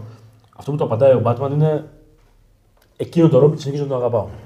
Δηλαδή ο Ρόμπιν ο- που εγώ έμαθα, που εγώ μεγάλωσα, ο οποίος πέθανε στα χέρια μου, ή εν πάση περιπτώσει έπιασε το, το πτώμα του τέλος πάντων και έζησα τις τελευταίες τους στιγμές. Ε, Υπήρξε. υπήρξε. Ε, άρα το ίδιο πράγμα άρα λέμε. δεν αλλάζει κάτι. Το ίδιο πράγμα λέμε. Α, Άρα δεν οκ. σκοτωθούμε, μαλαγία. ίντερνετ. Ναι.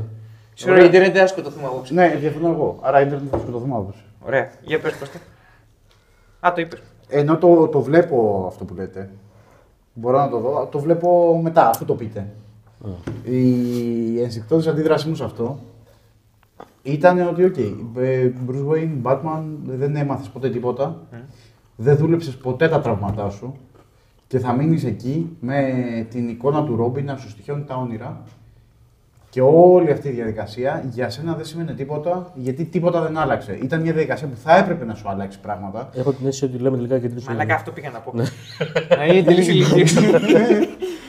Ήταν μια Το διαδικασία. καταλάβει αφού το είπαμε. Ήταν μια διαδικασία που θα έπρεπε να κρύψει το λίγο. Εγώ εκεί διαφωνώ. Ε, Είναι ότι αν ο Bruce Wayne θεραπευόταν από, από αυτή τη διαδικασία, θα έλεγε ο- ότι, οκ, αυτό το πράγμα ανήκει στο παρελθόν, κρύβω τη στολή, γιατί υπάρχουν κάποια γεγονότα τα οποία δεν αντιστρέφονται χρονικά. Οκ, ναι, η πραγματική διαφωνία. Η πραγματική διαφωνία είναι ότι δεν κρύβεις τη στολή για να σου θυμίζει το πόσο αποτυχημένος είσαι και να μην ξαναυπάρξει τέτοια Ναι. Στολή. Πιο πολύ. Παρά το κρύφτην. Το κρύφτην είναι να σκουπίζουμε το πρόβλημα εδώ το Όχι. χαλάκι. Να τη θυμάσαι τη στολή. Διαφωνώ. Γιατί απέτυχες. Εγώ θεωρώ ότι όταν πάρεις την απόφαση ότι αυτή η στολή δεν έχει πια θέση εδώ μέσα, Ναι. είναι η συμβολική παρουσίαση του ότι ξεπέρασα αυτό το τραύμα. Α, οκ. ότι το- πλέον δεν με στοιχειώνει. Δεν, χρειάζεται, δεν το έχω πάντα μπροστά μου. Για παράδειγμα, πάρα πολλές ταινίες του Batman και εκεί συγχωρώ το ότι μας παρουσιάζεται τόσο συχνά ε, η δολοφονία των Waynes. Ναι. Το συγχωρώ διότι ε, μέσα από αυτό καταλαβαίνει ότι ο Bruce Wayne είναι ένας άνθρωπος ο οποίος έμεινε στα 10 του χρόνια συναισθηματικά. Ότι όσα χρόνια και περάσουν θα, θα βλέπει πάντα τον θάνατο των γονιών του γιατί ποτέ δεν το δούλεψε αρκετά ώστε να το ξεπεράσει, ώστε να αποδεχτεί το γεγονός. Πάντα θα το στοιχειώνει. Με αυτή την έννοια το γεγονός ότι αποφασίζει να βλέπω τη, τη, τη στολή του Ρόμπιν κάθε μέρα μπροστά μου είναι ότι πρώτον, είτε χρειάζεται τη- την υπενθύμηση, άρα χρειάζεται ένα δεκανίκι συναισθηματικό για να θυμάται πού βρίσκεται, ή δεύτερον, ότι αρνείται να, απο- να, απογιστρω- να απαγκιστρωθεί από γεγονότα και καταστάσεις. Οκ. Και τις βιώνει διαρκώς μέσα του στον ψυχισμό του, διαρκώς αναπαράγει το πρόβλημα, διαρκώς ζει στο παρελθόν. Και διαρκώς θα έχει τη, τη στολή του, του παλιού Ρόμπιν, ενώ ο Ρόμπιν πια έχει αλλάξει τελείως. Δεν υπάρχει πια Ρόμπιν. Οκ, είναι ενδιαφέρουσα προσέγγιση. είναι, η διαφωνία μας είναι στο ότι εγώ βλέπω αυτό που, που κάνει avatar της αποτυχίας του Bruce ότι μπορεί να το κοιτάξει χωρίς να, να γαμιέται, να κουτσουρεύεται από αυτό. Ενώ εσύ λες να το εξαφανίσεις διότι δεν το χρειάζεται πια. Εγώ λέω ότι πως το. Ναι, Ναι, αυτό. οκ. Το, το, το ότι δεν το εξαφανίζεις είναι ενδεικτικό το ότι συναισθηματικά παραμένει εκεί. Οκ. Εντάξει, δεν θα σου σκοτώσω απόψε. Wow. Τι; Ναι. Ευχαριστώ, Ιντερνετ. Ούτε Δημοσθένη. Ναι, νομίζω ότι τέλος πάντων, δεν είναι πάρα πολύ μακριά αυτό που λέμε. εν πάση περιπτώσει, Είναι υποσημείωση. Εντάξει, υποθέτω ότι είναι διαφορά στην, στη- στην αισθητική και στην αφήγηση. Ναι, Ναι. πάει και ο Ρόμπιν. Επίσης αφήνει ανα- αναπάντητο το ερώτημα η ταινία αν πεθαίνει ο ερωτικό στο τέλο ή όχι. Έτσι. Ναι, Δεν, το, δεν μας το λέει ποτέ. δεν μας το λέει. Όντως. Είναι ίσως το φινάλε που θα ήθελε ο Μπάρτον για την Catwoman. Είναι το ανάποδο τέτοιο, ρε. Είναι το ανάποδο του Mask of the Phantasm. Δεν θυμάμαι τι είναι το τέλο του Που φεύγει η Άντρια με τον Τζόκερ και δεν ξέρεις τι απογίνεται. Γιατί ο Τζόκερ μάλλον θα τον φάει εκεί πέρα. Εδώ πέρα είναι το ανάποδο. Ο Τζόκερ τη γλίτωσε, ο Τζέισον δεν ξέρεις αν τον έφαγε. Είναι πολύ ενδιαφέρον, δηλαδή στα κόμιξ ξέρεις ότι ο Τζέισον επιβίωσε. Ξεκάθαρα και μάλιστα έγινε και κανονικό κομμάτι του Bad Family. Επί Grant Morrison. Εντάξει, με δεδομένο ότι η τελευταία κίνηση του Batman ήταν να γραπώσει τον. Jason. Τον Jason. Μάλλον τη γλίτωσε και απλά Μάλλον έφυγε. τη γλίτωσε. Δηλαδή και να γλίτωσε ο Batman ενώ τον τσίμπησε, μάλλον τη γλίτωσε και ο Jason. Στέκει λογικά το flashback και με τις δύο εκδοχές, αλλά συναισθηματικά είναι πολύ πιο δυνατό αν ο Jason πέθανε. Ναι, είναι. Αλλά επειδή δεν βλέπεις, ε, στα κόμιξ είναι τόσο ξεκάθαρο ότι αν δεν δεις πτώμα, βασικά τα κόμιξ είναι τόσο ξεδιάντροπα που άμα δεις πτώμα, επίσης δεν ξέρεις να έχει πεθάνει. Ναι. Οπότε σκατά. Αλλά ναι. Δεν, κοίτα, η αλήθεια είναι ότι, να σου πω κάτι, μάλλον συμφωνώ μαζί σου. Αλλά δεν θα ήθελα να συμφωνώ μαζί σου. Θα ήθελες Θα, να θα, πεθάνεις. θα ήθελα να είναι ακόμα πιο αμφίσιμο. Όχι, όχι, δεν θα ήθελα απαραίτητα να πεθάνει, να είναι ακόμα πιο αμφίσιμο. ναι. Αλλά Μάλλον- τον τράβηξε. μάλλον- Μάλλον ζει. Αλλά ζει. μάλλον ζει. Παρ' αυτό μ' αρέσει που μάλλον ζει και ταυτόχρονα η ταινία σου δίνει μια αίσθηση ότι η ιστορία έκλεισε. Ναι, ναι, ναι. Δεν υπάρχει συνέχεια σε αυτό το πράγμα. Θυμίζει λίγο Blade Runner. Δηλαδή ότι υπάρχει ένας ήρωας ο οποίος συνεχίζει το ταξίδι του, δεν ξέρουμε τι που πάει και που βρίσκεται, αλλά τελειώνει εδώ πέρα μια ιστορία. Νομίζω είναι καλή ευκαιρία να μας πεις γιατί συχαίνεσαι το δεύτερο Blade Runner. Εγώ σχέδομαι το δεύτερο Blade Runner. Και έτσι δημιουργήθηκε στο Ιντερνετ μια εικόνα για το Δημοσθένη. Όχι, ο Δημοσθένη το αγαπάει το Blade Runner. το δεύτερο και το πρώτο.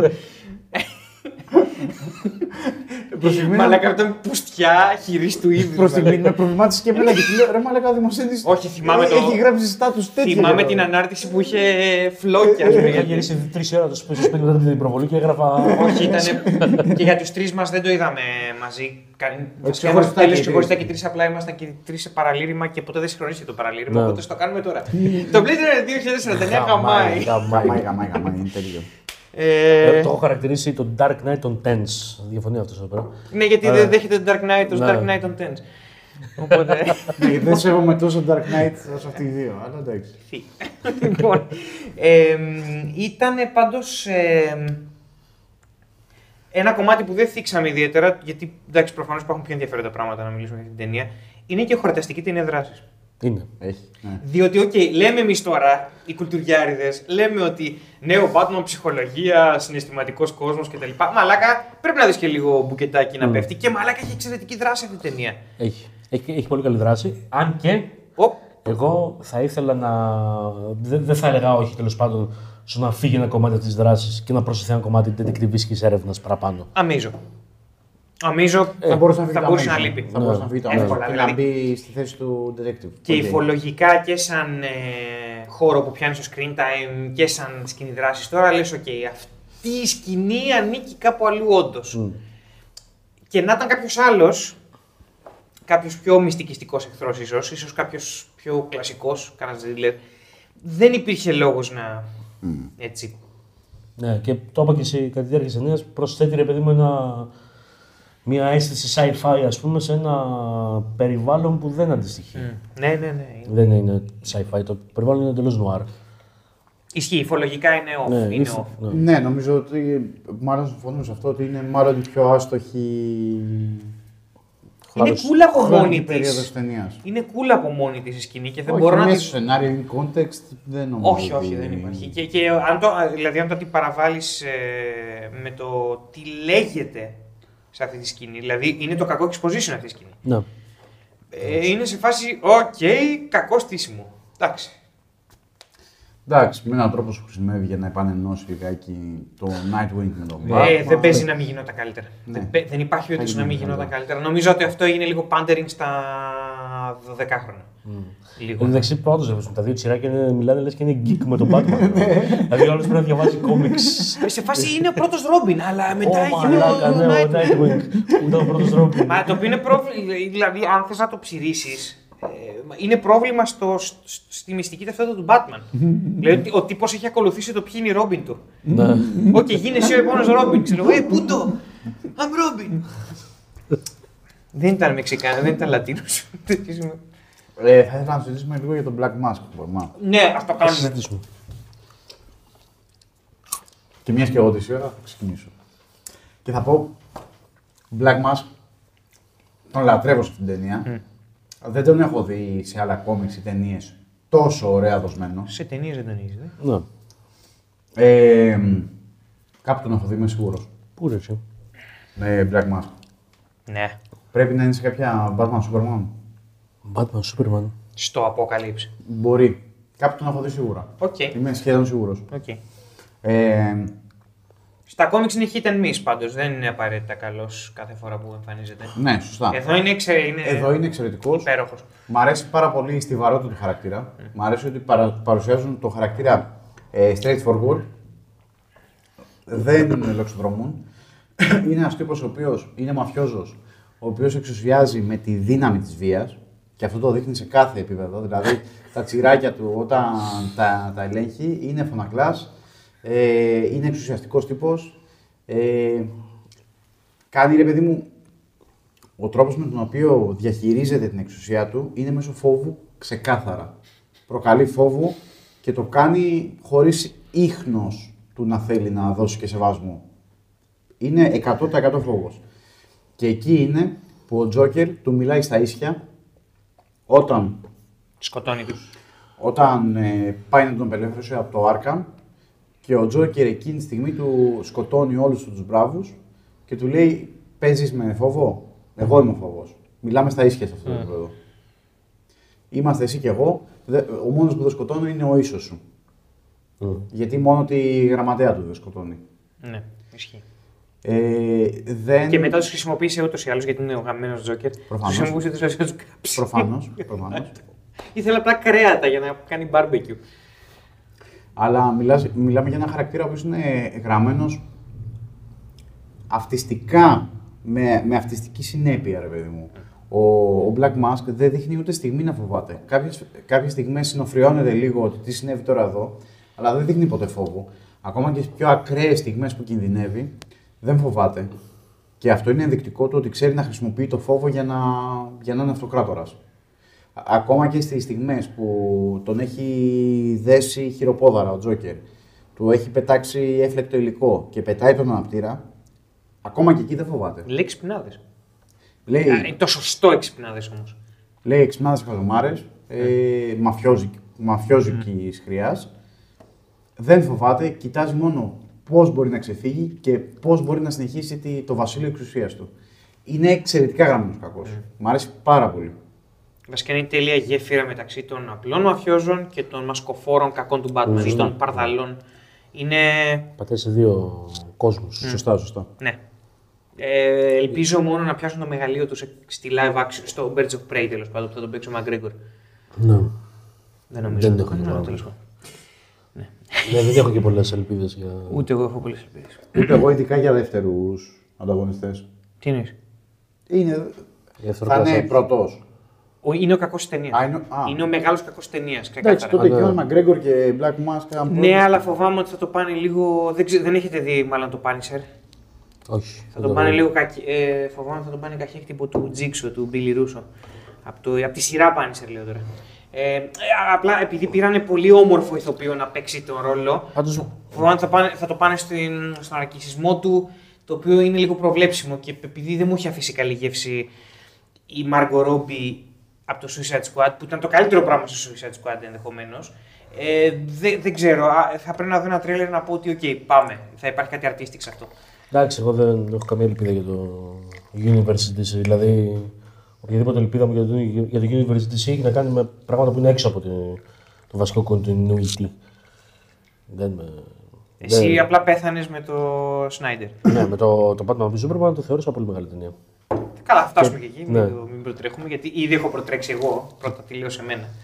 Ε, ε, φαντάζομαι συχάθηκε στο Aquaman; Α, μου φ- πέρασε αδιάφορο. Οκ. Δεν το συχάθηκα. Είναι ο πρώτος άνθρωπος που ασχολείται με αυτό το είδος ταινιών και λέει ότι του πέρασε αδιάφορα. Όχι, το περίμενα. Το, ακολουθάμε. πε- από τον Δημοσθένη το πε- περίμενα χειρότερη αντίδραση. Οπότε δεν με εκπλήσει. Οκ. ιδιαίτερα.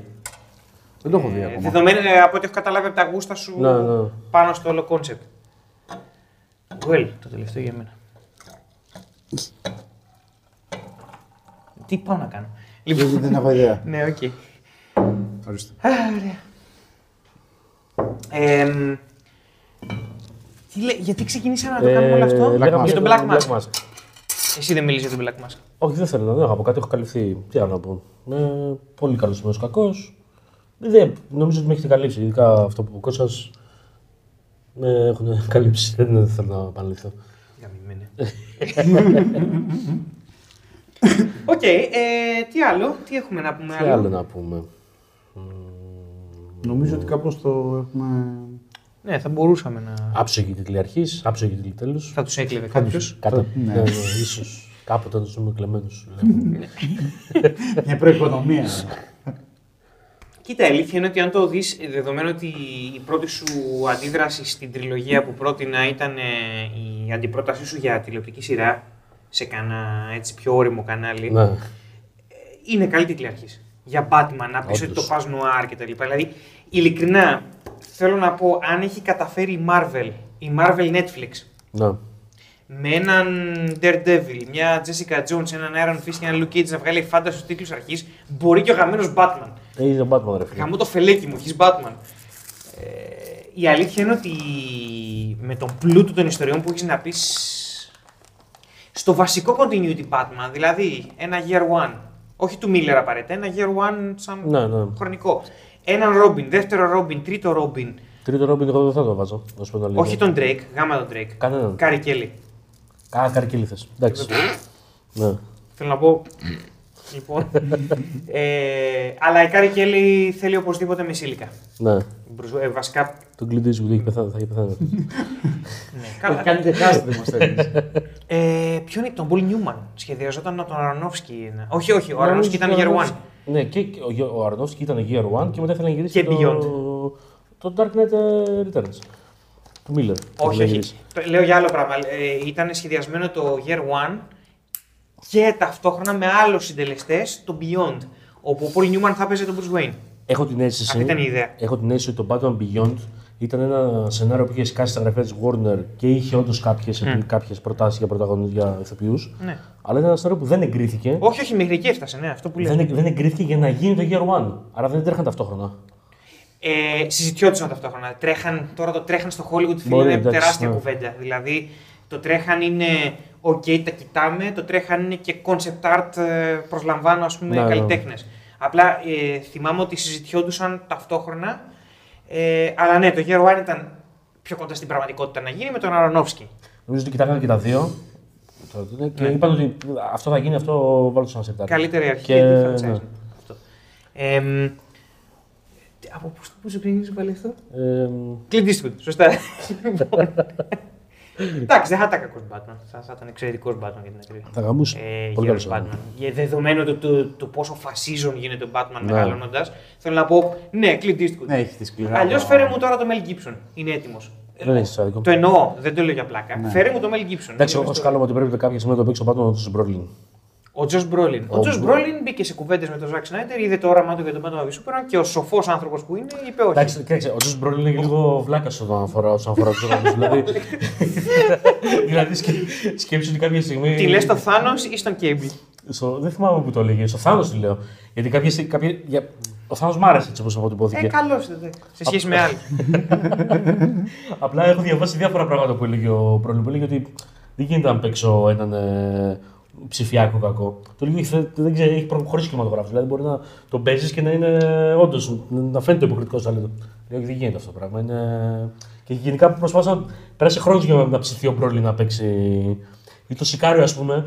Στο Σικάριο ο Βιλνεύ, ο Βιλνεύ του έλεγε εδώ ρολάρα σου έχω. Και έλεγε ο Μπρόλιν, τι, αυτός είναι comic relief χαρακτήρας. Του λέει, Όχι, φίλε, δεν είναι comic relief χαρακτήρα. Γαμάει αυτός, είναι πολύ καλός. και έλεγε, Όχι, γιατί δεν χάσω, δεν καταλάβει το σενάριο. Ο Μπρόλιν. και πρέπει να το εξηγήσει ο άλλος ότι είναι γαμάτος κακός. Κοίταξε, τώρα μου συγκρίνει το σενάριο του Σικάριο με τον Batman v Superman. Όχι, Θα του πουπάξω με το γαμμένο εγγραφέα.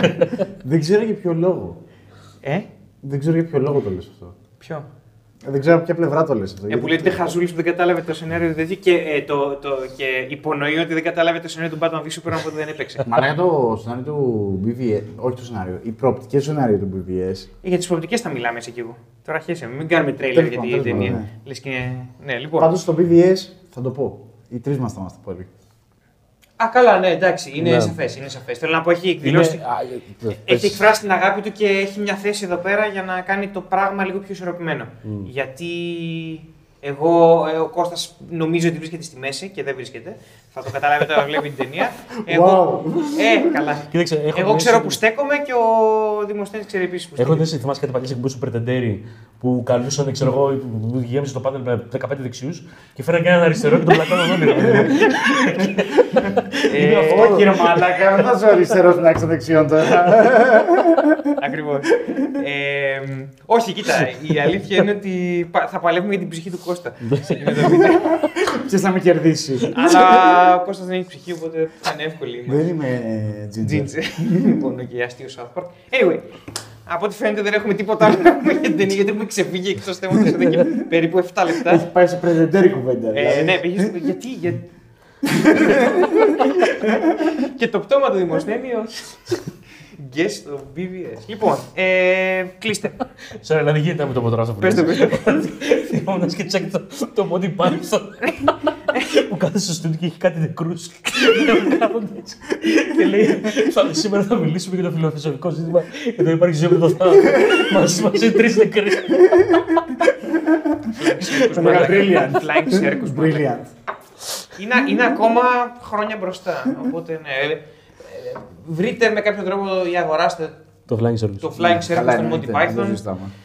Αν δεν έχετε δει τις ταινίες, δείτε τις. Οπότε ναι. Τέλος Ναι. πάντων. Λοιπόν, κλείστε σιγά σιγά. τι να, τι να πω, κλείσει που ξέρεις να κλείνεις εγώ δεν... Έχω. Ε, δεν εσύ, ε, κοίτα, θα ξαναπέξω για τη δική σου περίπτωση το κλειπ της αρχής. Ναι. Γιατί το είπες όλο. Ήταν η κατακλείδα την είπες στην αρχή. ναι, άρα Ήταν, το γαμάτο. ήταν πολύ συνεκτικό, ήταν πολύ. Άρα έτσι, θα το πάρεις και το κοτσάρις τώρα στο μεστό. τέλος. Αυτό, απλά κάνω, κάνω μοντέρνα. Ωραία, ε, αυτό. Δέκα λεπτά μετά. Δε, δε, θα πω, θα είμαι πολύ σύντομος. Ε, εξαιρετική είναι η Batman. Ε, είναι μέσα στις top ταινίες Batman γενικά, live action και animated.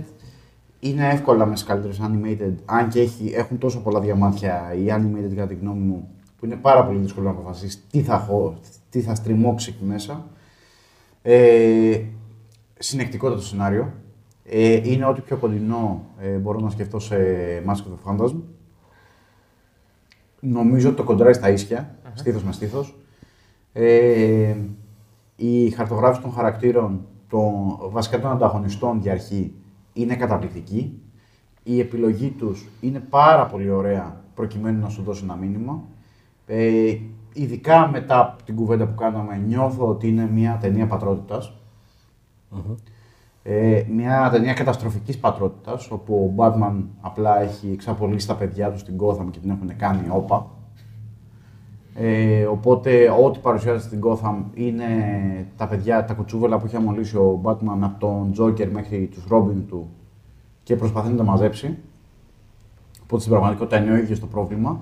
Και αυτό με οδηγεί στο τελευταίο καλό της ταινίας, το οποίο είναι ένα ψυχογράφημα χαρακτήρα το οποίο με ενδιαφέρει πάρα πολύ. Το ψυχογράφημα του Batman, που παρότι δεν σου παρουσιάζει το τραύμα που γέννησε όλα τα υπόλοιπα τραύματα, δηλαδή η δολοφονία των γονιών του, ε, παρόλα αυτά παρουσιάζει μια σειρά τραυμάτων που μου κάνει πάρα πολύ. Είναι ένας πάρα πολύ ανθρώπινος χαρακτήρας, είναι πάρα πολύ προβληματικός, είναι αντιδραστικός, είναι ένα μεγάλο πρόβλημα. Και αυτό μου αρέσει πάρα πολύ να το βλέπω στον Batman. Οπότε αυτό είναι. Ναι. Ε, Συμφωνώ σε ό,τι είπες. Ε, δεν έχω να προσθέσω κάτι. Είναι μια υποδειγματική ταινία σε διάφορα επίπεδα. Κατά τη διάρκεια του βίντεο έχω αναφέρει μερικά παραπονάκια, αλλά είναι με λεπτομέρειες μπροστά στο γενικότερο ας πούμε, ε, τελικό αποτέλεσμα. Γουστάρω πάρα πολύ που είναι μια ταινία που στέκεται μόνη της και έχει πάρα πολύ πυκνό ε, περιεχόμενο, ας πούμε. Δεν χρειάζεται κανένα, και παρόλα αυτά δεν χρειάζεται κανένα sequel ούτε κανένα prequel. Στέκεται αυτόνομη, έτσι όπως είναι. Ε, και εύχομαι κάποια στιγμή να ζήσουμε μια εποχή που ένας χαρακτήρας με τη στιβαρότητα του Batman θα μπορεί να παράγει live action ταινίες τέτοιου τύπου ε, που να μπορούν να στέκονται μόνοι τους, να έχουν τόσο βαθύ περιεχόμενο, τόσο πυκνό περιεχόμενο, χωρίς να χρειάζεται και καλά να έχουμε σύμπαντα, παράπλευρες ιστορίες, χαρακτήρες καινούριους κτλ. Αυτά. Καλή τύχη με αυτό. Ναι, είναι θέμα παραγωγής. Όταν θα καταρρεύσει το παρόν Hollywood θα την πάρουμε αυτή την εποχή. Ελπίζω να ενδιαφέρονται ακόμα τότε ποιοτικοί σκηνοθέτες για κάτι τέτοιο. Ναι. Εμ, Νομίζω ότι. Sorry κιόλας, αλλά έχω την αίσθηση ότι είναι ίσως και μία από επιλογή της DC η οποία έχει ξεσκιστεί τώρα τελευταία ας πούμε, να πλασάρει τη φάση με τα multiverses. Ε, άμα το πάρει. Άμα καταλάβει γενικά ότι αυτό που την ε, κάνει να υπερισχύει της Marvel είναι μονομένε ιστορίες στην πραγματικότητα. Αυτό είναι. Ότι, ότι έχει κάποιε μονομένε ιστορίες τύπου graphic novel τα οποία στέκονται μόνα τους και αν τα εντάξει σε σύμπαν, τα γαμάς λίγο. Άμα μπει σε αυτή τη διαδικασία ότι φτιάχνεις σύμπαν το οποίο βασίζεται στα graphic novel της, στις μεμονωμένες ιστορίες της, μπορεί να το δούμε αυτό. Βασικά είναι η πρώτη φορά που συμφωνώ μαζί σου σε οτιδήποτε έχει να κάνει με DC. Συμφωνώ πλήρως. Η πρόσφατη δήλωση πριν από κάποιο καιρό, κάποιες εβδομάδες που έκανε ο πρόεδρος της Warner Brothers παύλα DC, ρε παιδί μου, ότι οκ, πάμε για μεμονωμένα πράγματα, δεν πάμε να γαμηθούμε στα ηνωμένα σύμπαντα. Είναι ό,τι πιο καλλιτεχνικό έχω ακούσει από το blockbuster υπερηρωτικό Hollywood. Ναι. Ε, το οποίο με γεμίζει μόνο με ελπίδα και μαλακίες να γίνουν, θα γίνουν ποιοτικές μαλακίες. Οπότε είμαι οκ με αυτό. Ναι. Ε, η συγκεκριμένη ταινία είναι ένα ε, εξαιρετικό επιχείρημα του γιατί χωράει ο Ρόμπιν στην μυθολογία του Batman. Ο κάθε Ρόμπιν, όπου Ρόμπιν βάλτε όποιο διάλο alter ego θέλετε. Ο Jason Todd είναι εδώ πέρα ο κύριος, αλλά υπάρχει ένας Dick Grayson. Ο Tim Drake δεν πιάνει για Ρόμπιν ένα σκουπίδι. Ε, τι. Και θέλω να πω ότι το να μπορέσεις να στήσεις μια ιστορία με τόση προϊστορία και με τόση θεματική πυκνότητα, να την κάνεις να βγάζει λογικό νόημα και να βγάζει συναισθηματικό νόημα και να εξυπηρετεί το τι είναι ο Batman, να εξυπηρετεί τους κανόνες μιας action ταινίας, να έχει μουσικάρα, να πατάει πάνω στο design του Batman που ξέρουμε από τα animated, του Bruce Timm και του Paul Dini. Και όμως να το κάνει redesign και να δουλεύει, δεν χρειάζομαι πολλά άλλα πράγματα. Είμαι πολύ ικανοποιημένος. Τικάρει, τικάρει πολλά γαμμένα κουτάκια για να πω ότι δεν είναι ως τώρα η αγαπημένη μου, μάλλον ταινία Batman. Και από το Mask of the Phantasm ίσως. Animated. Animated πάντα. Ακόμα είμαι στο Dark Knight εγώ. Ναι. Αλλά είναι τόσο. Δεν... Είναι, είναι, είναι, δηλαδή μπορείς να βάλεις να δεις το Mask of the Phantasm και αυτή και θεματικά είναι αδέρφια. Μμμ. Αυτές οι δύο ταινίες. Ναι. Και έχεις πάρει το Yin και το Yang του Batman. Και εντάξει, αυτό είναι ευλογία για έναν φαν αυτού του υπερήρωα. Οπότε γιούπι. Οπότε, Οπότε νομίζω ότι πρέπει να το κλείσουμε ναι. πίνοντας. Αχ, τα πιόλα. Ω, τον ήπια. Όχι, τα πια. ας κλείσει έτσι. Καλή καλή